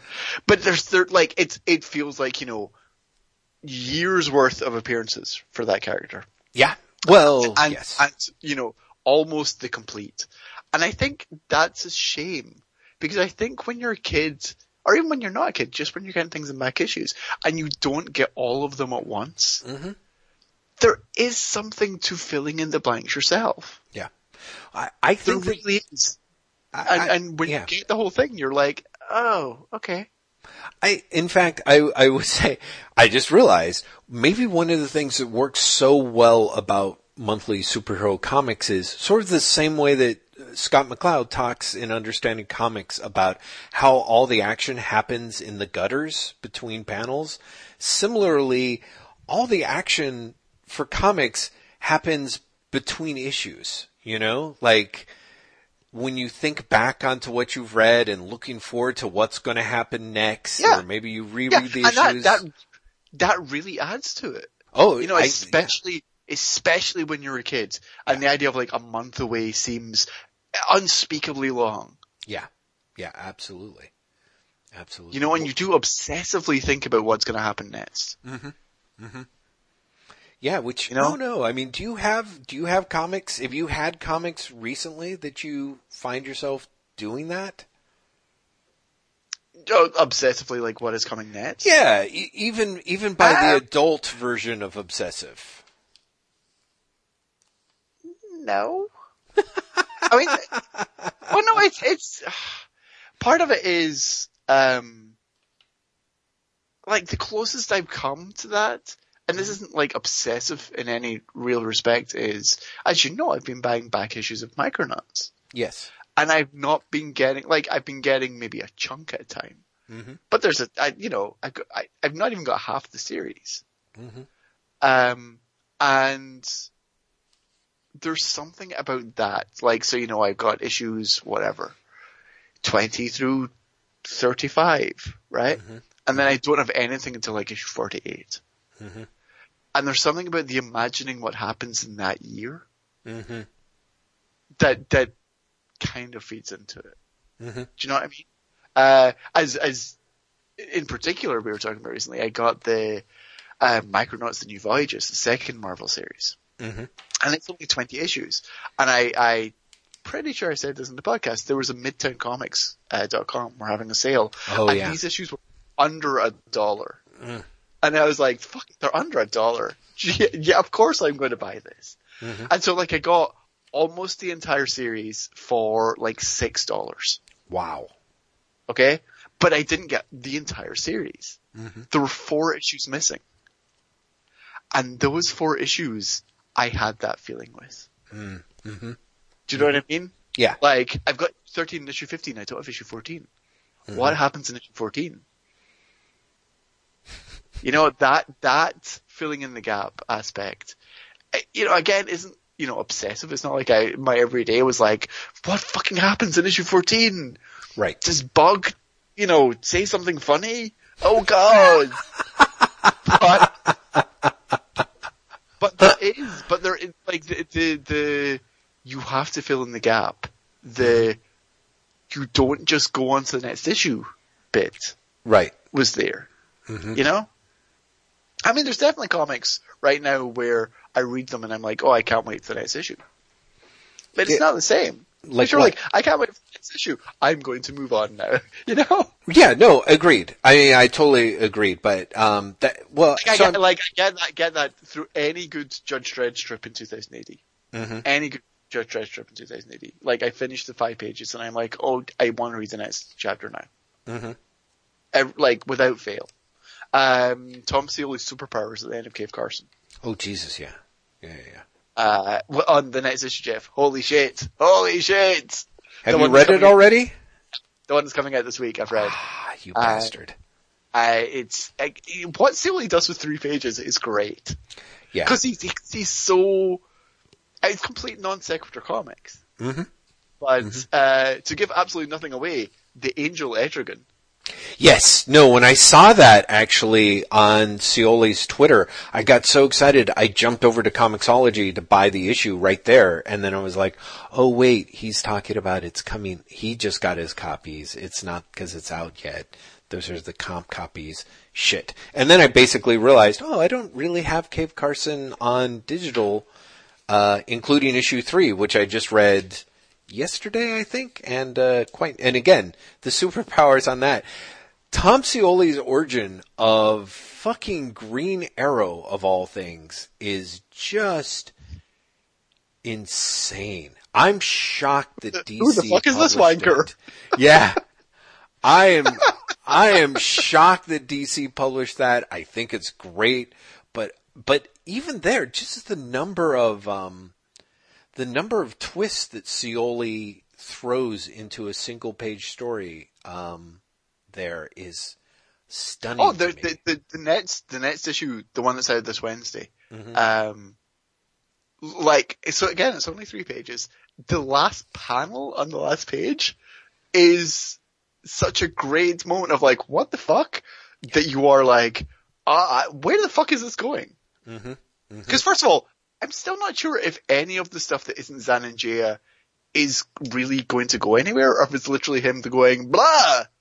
Here's an idea I had about you know, or if it's actually leading anywhere. But the last panel comes out of nowhere, and is such a great moment of like, oh, of course, that you can't believe it's not been done with the characters before. Well, yeah. But also, you're like, oh, but I would read this like if this was a, a multi-part story, I'd read it. Well, that's actually one of my the, the closest thing I have to a sense of frustration about superpowers is this idea of like, fuck, just let Scioli do his version of basically the DC version of Earth X. You know, just let him have free license to take all this stuff and run with it the way that he's running with here and kind of take a full narrative go at it because Oh yeah, I, I, I would love it if DC were just like, here's a full length superpower series. yeah, exactly. Exactly. Here's 12 issues. Even, go. yeah, exactly. Well, even if they're just like four issues, cause I mean, how much does he fucking fit into, you know, three pages?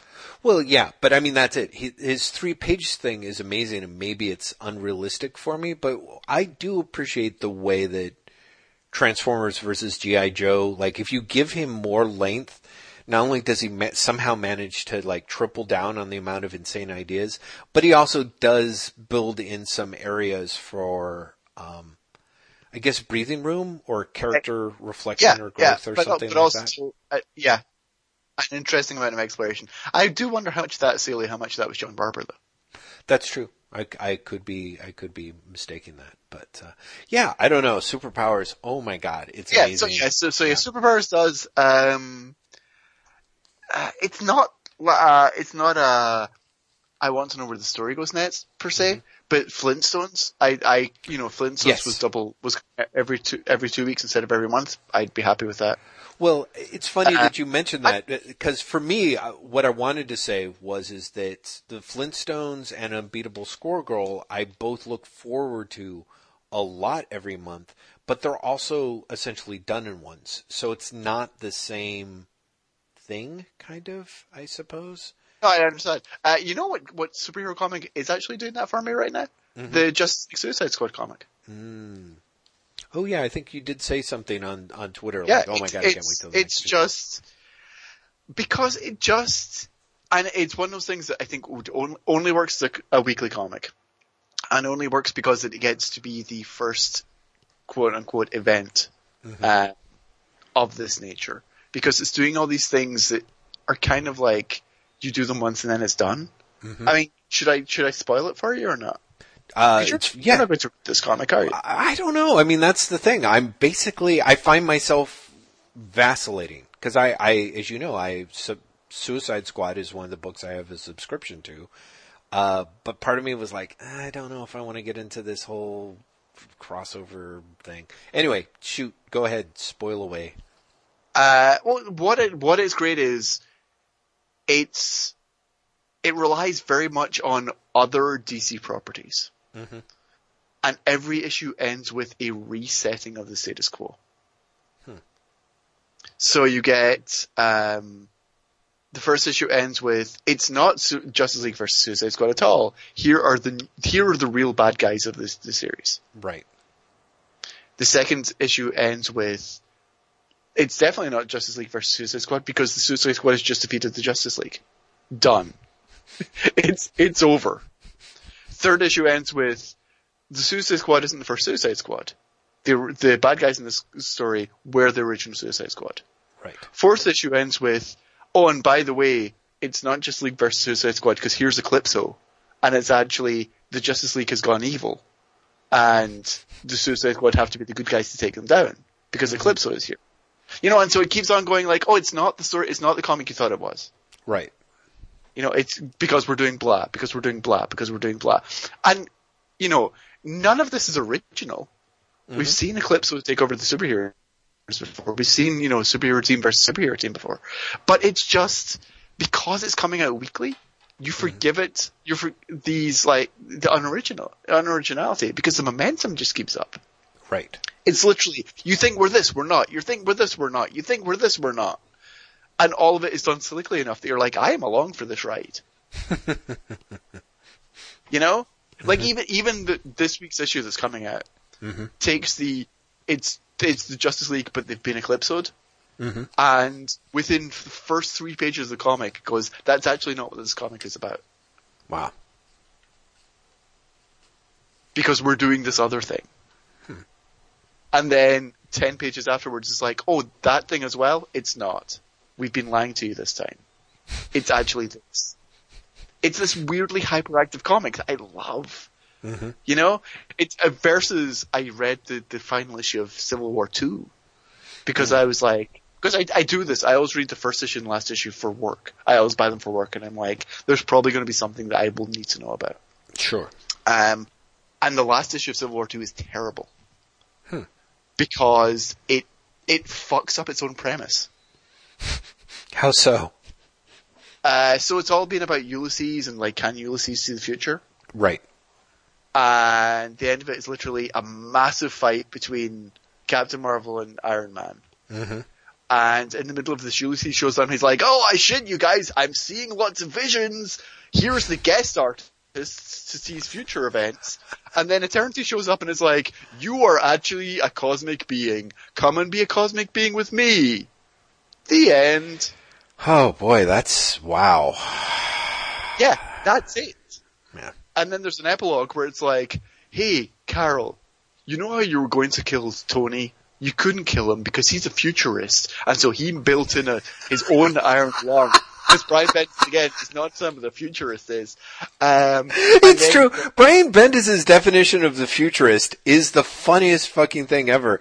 Cause he keeps selling like it. It's just, it, I'm just like, oh, it's uh, the best. He's like, he's a futurist. He he knows the future. It's like that's that's not what it means. It's ah, oh god. I Bendis is the funniest guy for that reason. I think. Um, but I say Uh, that because the- I don't have to buy his event comics anymore. So Well, so yeah, so that happens, and then the Beast is like, "But it's okay. He knows you're a good guy, really."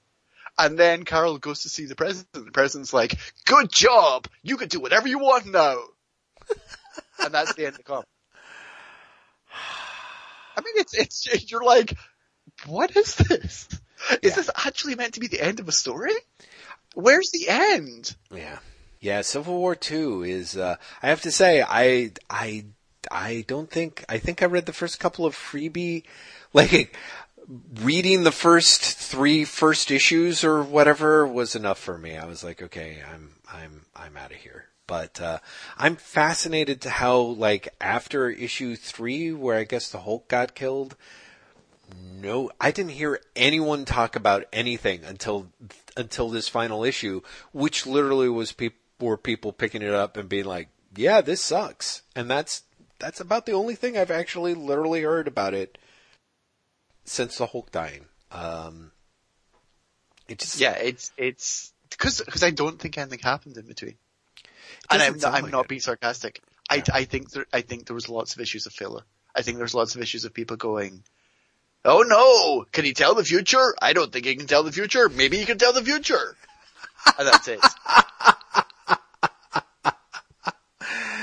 Ah, it's so bad. That is that is just well. So, and, and so and so yeah. after that, like Suicide Squad Justice League is is is amazing sure, because it's just like it's just like I'm changing the story, I'm changing the story, I'm changing the story, I'm changing the story.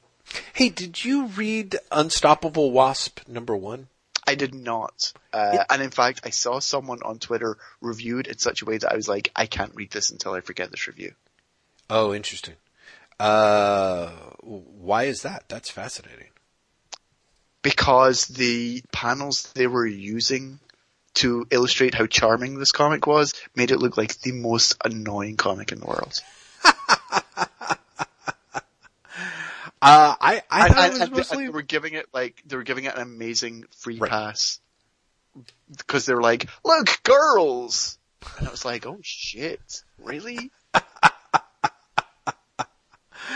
Um I, I, I've, I've turned into a grouchy fuck about Twitter. I saw someone on Twitter today be like, I get really pissed off when people say that artists should know about perspective. If you've done it and you care about it, then it's good. And I want to be like, no! sure, it's fine if you love it. Then that's great. You can love it, but that doesn't make it good. right, right, exactly. Well, that that is that is very important, uh, as you know. That's one that's one of my big rallying cries. Is like, please, please, please, let's let's separate out things that we like that and stop automatically equating with them with therefore things that are good. Like a lot of confusion has has happened as a result of that. So. Um, anyway, Unstoppable Wasp, Jeff. Unstoppable Wasp, I thought was a pretty fun little read. I'm looking forward to checking out the next issue. Certainly liked it more than the first issue of Patsy Walker Hellcat, for example.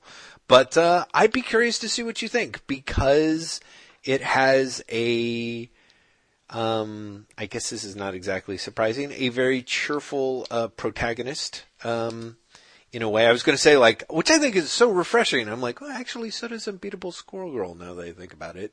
I'm like, huh, wait, would I think of Gwenpool as a, a protagonist? Anyway, I don't know. I I just love Hellcat. Hellcat has a, a, has that as well, and you don't like Hellcat. Yeah, but that's because I I thought the I thought that it was a a not a very well written book. I mean, for me, I was I I've been meaning to re- recheck it out on uh, Marvel Unlimited, but the first issue I was like, uh, the jokes. I I I, I find so Hellcat yeah, I find Hellcat completely charming, but uh, charming in I don't know, charming in a way that like I feel like I'm just charmed because I like what it's wanting to do. If that makes sense. Yeah. Well, see, and that's it. I feel like Unbeatable Wasp, Unbeatable Wasp. That's not right. The Unstoppable Wasp is uh, closer to doing what Hellcat is supposed to be doing. You know, I mean, I'm glad that Marvel's kind of got their books that are like, hey, we want to do funny, lighter stuff. I think I think that's great. I mean, I I adore Unbeatable Squirrel Girl. I really do. Um, but it is, uh, you know, I, I I seem to I seem to be a sucker for the formula because I'm kind of like, yeah, this one worked.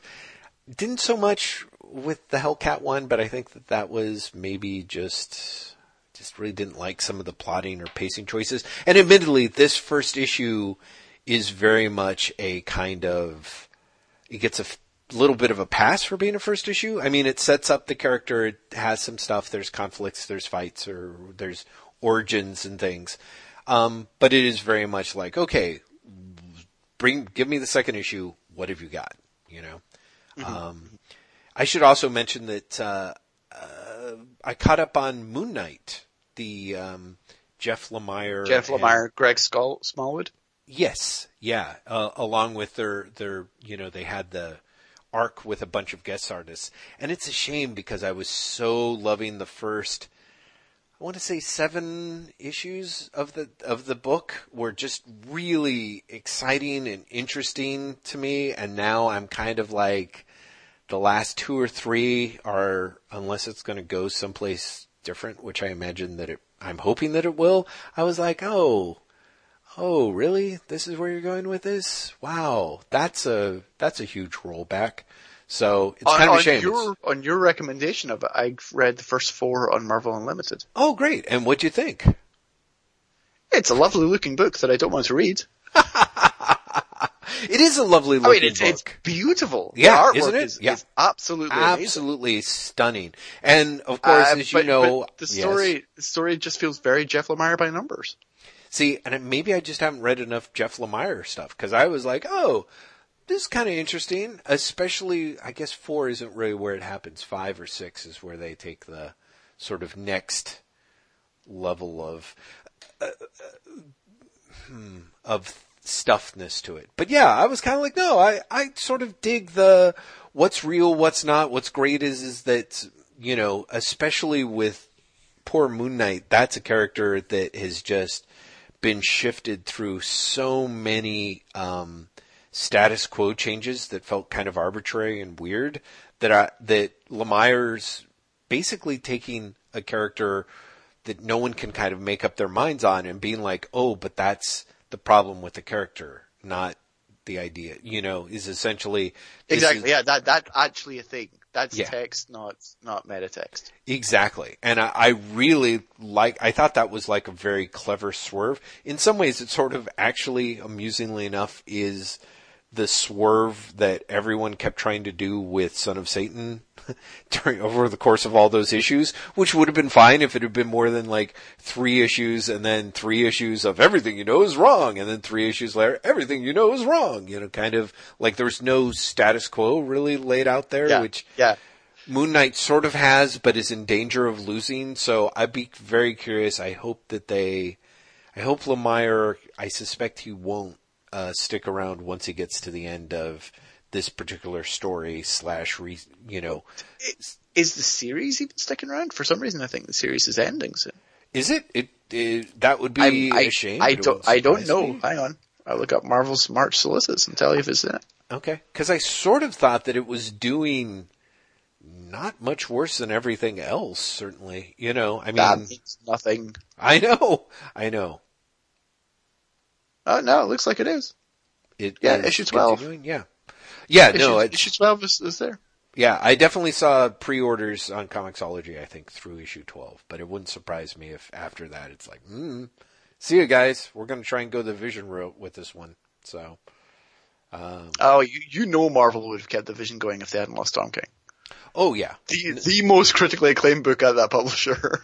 no, I know. Well, and and and this uh, this Moon Knight run's getting a lot of, uh, I think, a certain it amount really of is, yeah. yeah. So it's get it's getting a lot of people talking about it. Yeah, exactly. So, because again, as you point out, the art is beautiful on it. So, uh, but yeah, Lemire does this really crazy thing for the next arc, and I was like, oh man, this is wow. Where's it going to go from here? And then he's like, ah, yeah, no, I'm rolling it back.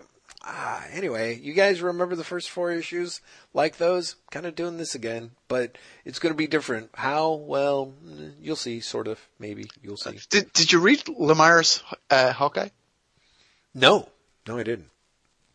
Uh, it, it's it's kind of amazing because again, it looks amazing. It looks so good. I can't even remember who the artist is, but it, it's it's a beautiful, beautiful book, and Lemire seems to have absolutely no idea what he's doing with it. Like it is, it is such a pretty, such a terrible book. uh, and it, it's funny. It reminds me of um, Lemire's Green Arrow, which I read in one sitting because again, I got all the, the collections at the library.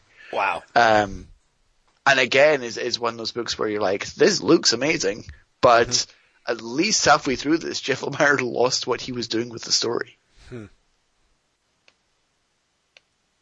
He's writing like 72 books in a month. He'll be Well, fine. he really is. He's he's got like a crazily high turnout of stuff, and I, I just I'm I'm woefully underread when it comes to Jeff Lemire. But uh, you know, the Moon Knight stuff, I was like, oh hey, this guy, maybe I should really uh, check him out more. But I, I think I'm really going to wait and see how things end up to see if I really do do yeah. that. Well, uh, but also you have Marvel Unlimited, so you can read a, a chunk of his stuff for note.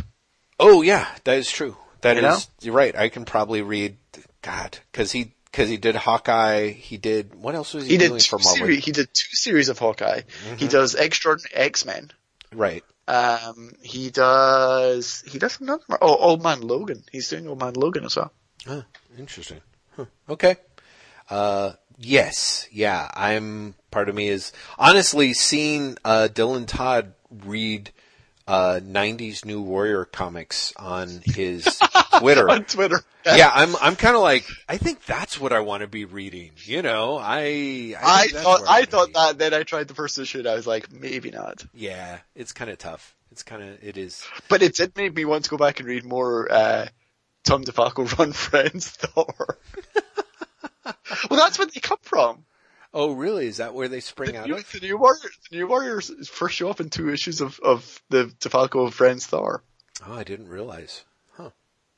I'll be damned. Um, I, and I, I honestly have the strange feeling it's like, cause DeFalco is such an old school Marvel head that he's like, of course, this is what happens. Thor is getting his ass handed to him by, can't even remember, Juggernaut maybe? Um, so of course a super team will come to help him. Who's a good super team? What if I do the new Teen Titans? We don't own them? Okay then, new, uh, fuck it, Warriors. They're also teenagers. That, that'll work. Make it work, friends. Maybe, although that seems to me sort of the other way around. You know what I mean? Like kind of the whole like, hey, we got this character, um, you know, Laverne and Shirley, we want, well actually I'm trying to think which one of the Happy Days characters were stealth launched? Like Mork, was Mork, did Mork pop Mork, up on Mork Happy and, Days? Mork and Mindy, yeah, Yeah, yeah. Mark, Mark with Mork and Mindy coming. Yeah, okay, so very much like that, kind of like, oh, we've got this new, we've got our new Teen Titans ripoff team, but we have to show they're awesome. How can we do that? Oh, I know. Everyone's thrilling out to Tom DeFalco's uh, Thor with Ron Frenz. Let's have him save Thor, and everyone will be like, "These characters are the most awesome characters ever." Night Thrashers on a skateboard. Uh, honestly, I gotta admit, I still want to read it just for that. You know, it's like I, I the one thing that it's like I got out of the '90s. I was like, man, I can't believe I didn't read any Night Thrasher comics. That really bums me out. So He could be the character find of 2017. he could be. He does. He does show up at Al Ewing's uh, Contest of Champions. Oh, does he? Oh, Yeah, he does. bless Al Ewing. Which, if you are um, at a loose end and have Marvel uh, Unlimited, I think you'd really dig Contest of Champions. No, I know. I I think so, and yeah, I've been been been meaning Because to do because it. So, I, yeah. I think it's it's the right um, playfulness Mhm. that I think would really appeal to you. Yeah. Yeah. You know, and not only because as the British Punisher, who for some reason I find remarkably amusing. He's one of the lead characters of the early issues. Really? See, I just everything everything about it sounds pretty awesome. I just for whatever reason I don't remember why I didn't jump in on it. I think it was my. f- I don't know. Anyway, yes, I will have to check it out. You, you have your you have your Marvel Unlimited thing, which is you you f- regret you forget to check it, and then when you do, you're like inevitably reading something from the seventies. Yes, that is a chunk of it. I mean, it, it, it, yeah. There's, there's a lot there for whatever reason. Um, I, I've talked about how I felt Marvel Unlimited was a as an improved service, but I have to say that there are just enough snags on it that I can never really do the oh I'm just going to sit on the couch and read you know thirty issues at a go. You know, in part because I can get maybe eight issues into it and then it starts glitching and then I'm like, oh, okay, I'll, you know, Five more than me. yes, but still you Seriously, managed to three, keep the three issues in, and that's it. Right. Right. Well, I, I, I am better off than that, but yeah, but it will at some point glitch up and I'm like, okay, well, I'll put it down and come back to it. And then inevitably what ends up happening is I end up opening stuff on Comixology. I mean, I should mention that among other things I've read Platinum Man, Superwoman, uh, the new Hookjaw, which I have to say was a really interesting read because I'm like, oh man, Si Spurrier, good job, if nothing else, for making me realize how hard it is to write a good Hookjaw comic. Uh, and that sounds like a real diss from Spurrier. I think he does a good job, but it's it's much harder to write a killer uh, a, a killer great white shark comic book in these times than it was back in the 70s. You know what I mean? I I really liked Hookjaw issue one, but I'm not sure it's a good Hook Jaw story. That's actually my biggest complaint about it was from the first page. I was like, ah, this isn't really a Hookjaw story. You know, honestly, as it went on, I thought they, I thought that Spurrier did a re- pretty good job of fleshing out the sort of original Hookjaw premise, kind of, of like, oh, you've got your goodies and you've got your baddies, and which one's going to get eaten next, you know, kind of thing. Um, I I think that that was a good job. And then Spurrier also has a. I mean, I think this is the problem. Great white sharks are seen very differently in the scientific community and by the world, you know, than when they were basically just evil killing machines back in the 70s. And evil killing, if you don't have an evil killing machine, it's really hard to write it up as Hookjaw. But but we know so many more things about great whites now than we used to. So Spurrier has to talk about any number of things, including not least of which, you know, the fact is that we've learned is the great white sharks really don't like eating people. It's like kind of a really bad mistake. It, you know? It, yeah, it, it kind of hurts Hookjaw when you know that Hookjaw doesn't really want to attack you. Yeah, exactly. You're like, huh. So the devil shark is not a devil shark and Spurrier being like, no, no, no. Uh, give me a second. I can figure this out. Uh, okay, so I think I've just about got it. Uh, but tune into next issue to make sure that I do. But, uh, yeah, Hookjaw's evil, um, but in a different way. And it's kind of like, mm, it just doesn't have that kind of, uh, just doesn't have the same, gist to it. You know, I mean, don't get me wrong. I will be buying the next issue. Also, I have to say that Hookjaw in his original incarnation, where he's basically a shark, and there's a little bit of a thing sticking out of his, there's a little hook, is one thing. But the new Hookjaw, where he's basically got an entire gaff slash harpoon through the side of his mouth, and I'm just like, that looks kind of awkward. He's he should be called Awkward Jaw. You know. I think that's. Although now that I'm thinking about it.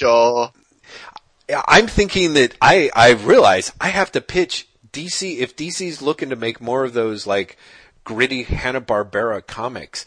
If I could pitch Jabberjaw Oh, as basically Hookjaw, but like with the Jabberjaw characters in it, I think that would be great. Because you didn't, you never saw Jabberjaw. I'm assuming, right, Graeme? No, I saw Jabberjaw. You saw Jabberjaw? Oh my god. Okay. I, I just, I was just, for people who, I mean, uh, I, I think we've, I don't know, I, I wanted to do like Patreon surveys now that they're available. I'm pretty sure the medium age of people listening to our podcast is 85. But for those of you who don't remember uh, Jabberjaw, Graeme, how did you encounter, was via the Laff-A-Lympics or did you actually see Jabberjaw, Uh, the com- I, I saw of you, Jabberjaw? you forget we had like weird cartoon. Like I grew up on Birdman and the Galaxy Trio because Wow. we had like old. There was a show called Glen Michael's Cartoon Cavalcade that would show like really old, cheap cartoons that they had the license for. Well, I was a kid. and that's Jabberjaw right there. So Yeah, yeah, yeah, exactly. uh huh, yeah. Okay, well that's great. I mean, let's face it, it's a shark that's in a band that talks like Curly from the Three Stooges, and yet they also solve crimes a la Scooby Doo and get chased around by ghosts, but I think maybe also underwater. I forget how that happens, but like Jabberjaw is an amazingly like it it, is if you ever wondered what happened to creativity after it died, Jabberjaw is actually a really good um, uh, proof of concept as to what what that Is, is Jabberjaw like. actually Hanna Barbera? Yeah, Jan- Jabberjaw is Hanna Barbera, apps because it rips the uh, Scooby Doo template like off left, right, and center. But uh, also, I want to say that Jabberjaw ends up in the Laff-A-Lympics again. So yeah, no, no, Hanna Barbera, man. So people who, uh, anyone who's got like a, a pitch to DC in, you're welcome. Um, feel free to feel free to jabber that jaw. Only make him like make sure that he's still in the band, but he's also killing people on the side because he's hook jaw. He's hook jabberjaw. He's ja, ja, hooker jaw. Hooker jaw. There we go. No, no, no. Grant McMillan, we've gone on hideously long. yeah, we've been on far too long tonight. Yeah. You have to So edit this motherfucker. I know. I I I wish you'd pointed that out at the beginning of the conversation because I think I maybe would have uh, would have kept more of my goddamn opinions to myself. I would have been like, nobody needs to hear about the son of Satan, you know. But uh, but that's that's just denying you guys the gold. So Graeme McMillan, we're back next week, right? Aren't we? Is that a thing? We are back next week. But we are back next week with another episode of Wait What. Yes. It's yes, not a pizza building. We did that last week. It's two Wait What's right next to each other. How the hell did that happen?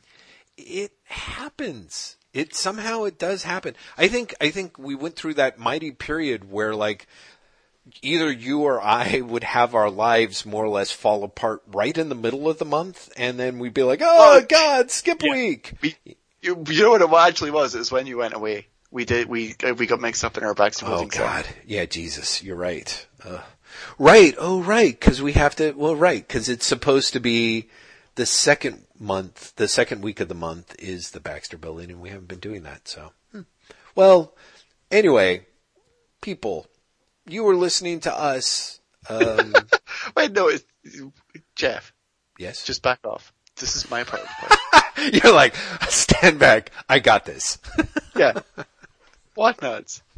This is when I tell you that you can find us all over the fucking internet. We are at waitwhatpodcast.com where you can find show notes for this episode, for Baxter Buildings, uh, essays from Matt Terrell, maybe one day essays from Jeff and I if we ever have time again. Who the fuck knows? Yeah. In the meantime, you can, however, find uh, daily posts for for the last couple of weeks for no immediately apparent reason every day apart from Friday. Who knows why? Uh, on waitwhatpods.tumblr.com. Uh, you can also find us on Twitter at Wait What Podcast. You can find Jeff Solo on Twitter at LazyBastid at L-A-Z-Y-B-A-S-T-I-D. You can find me solo on Twitter at Graeme M at G-R-A-E-M-E-M. And we are a Patreon supported podcast. When I say the word Patreon, Jeff gets super excited, kicks his little legs and says, Oh boy, oh boy. Patreon. We actually really do love Patreon. I wish Gra- Graeme's image of me just sort of uh, salivating like Ernie or Gus Gus whenever he says Patreon is a, is a delightful image. Uh, and it's true that we are heavily indebted to the wonderful people uh, who support us on Patreon.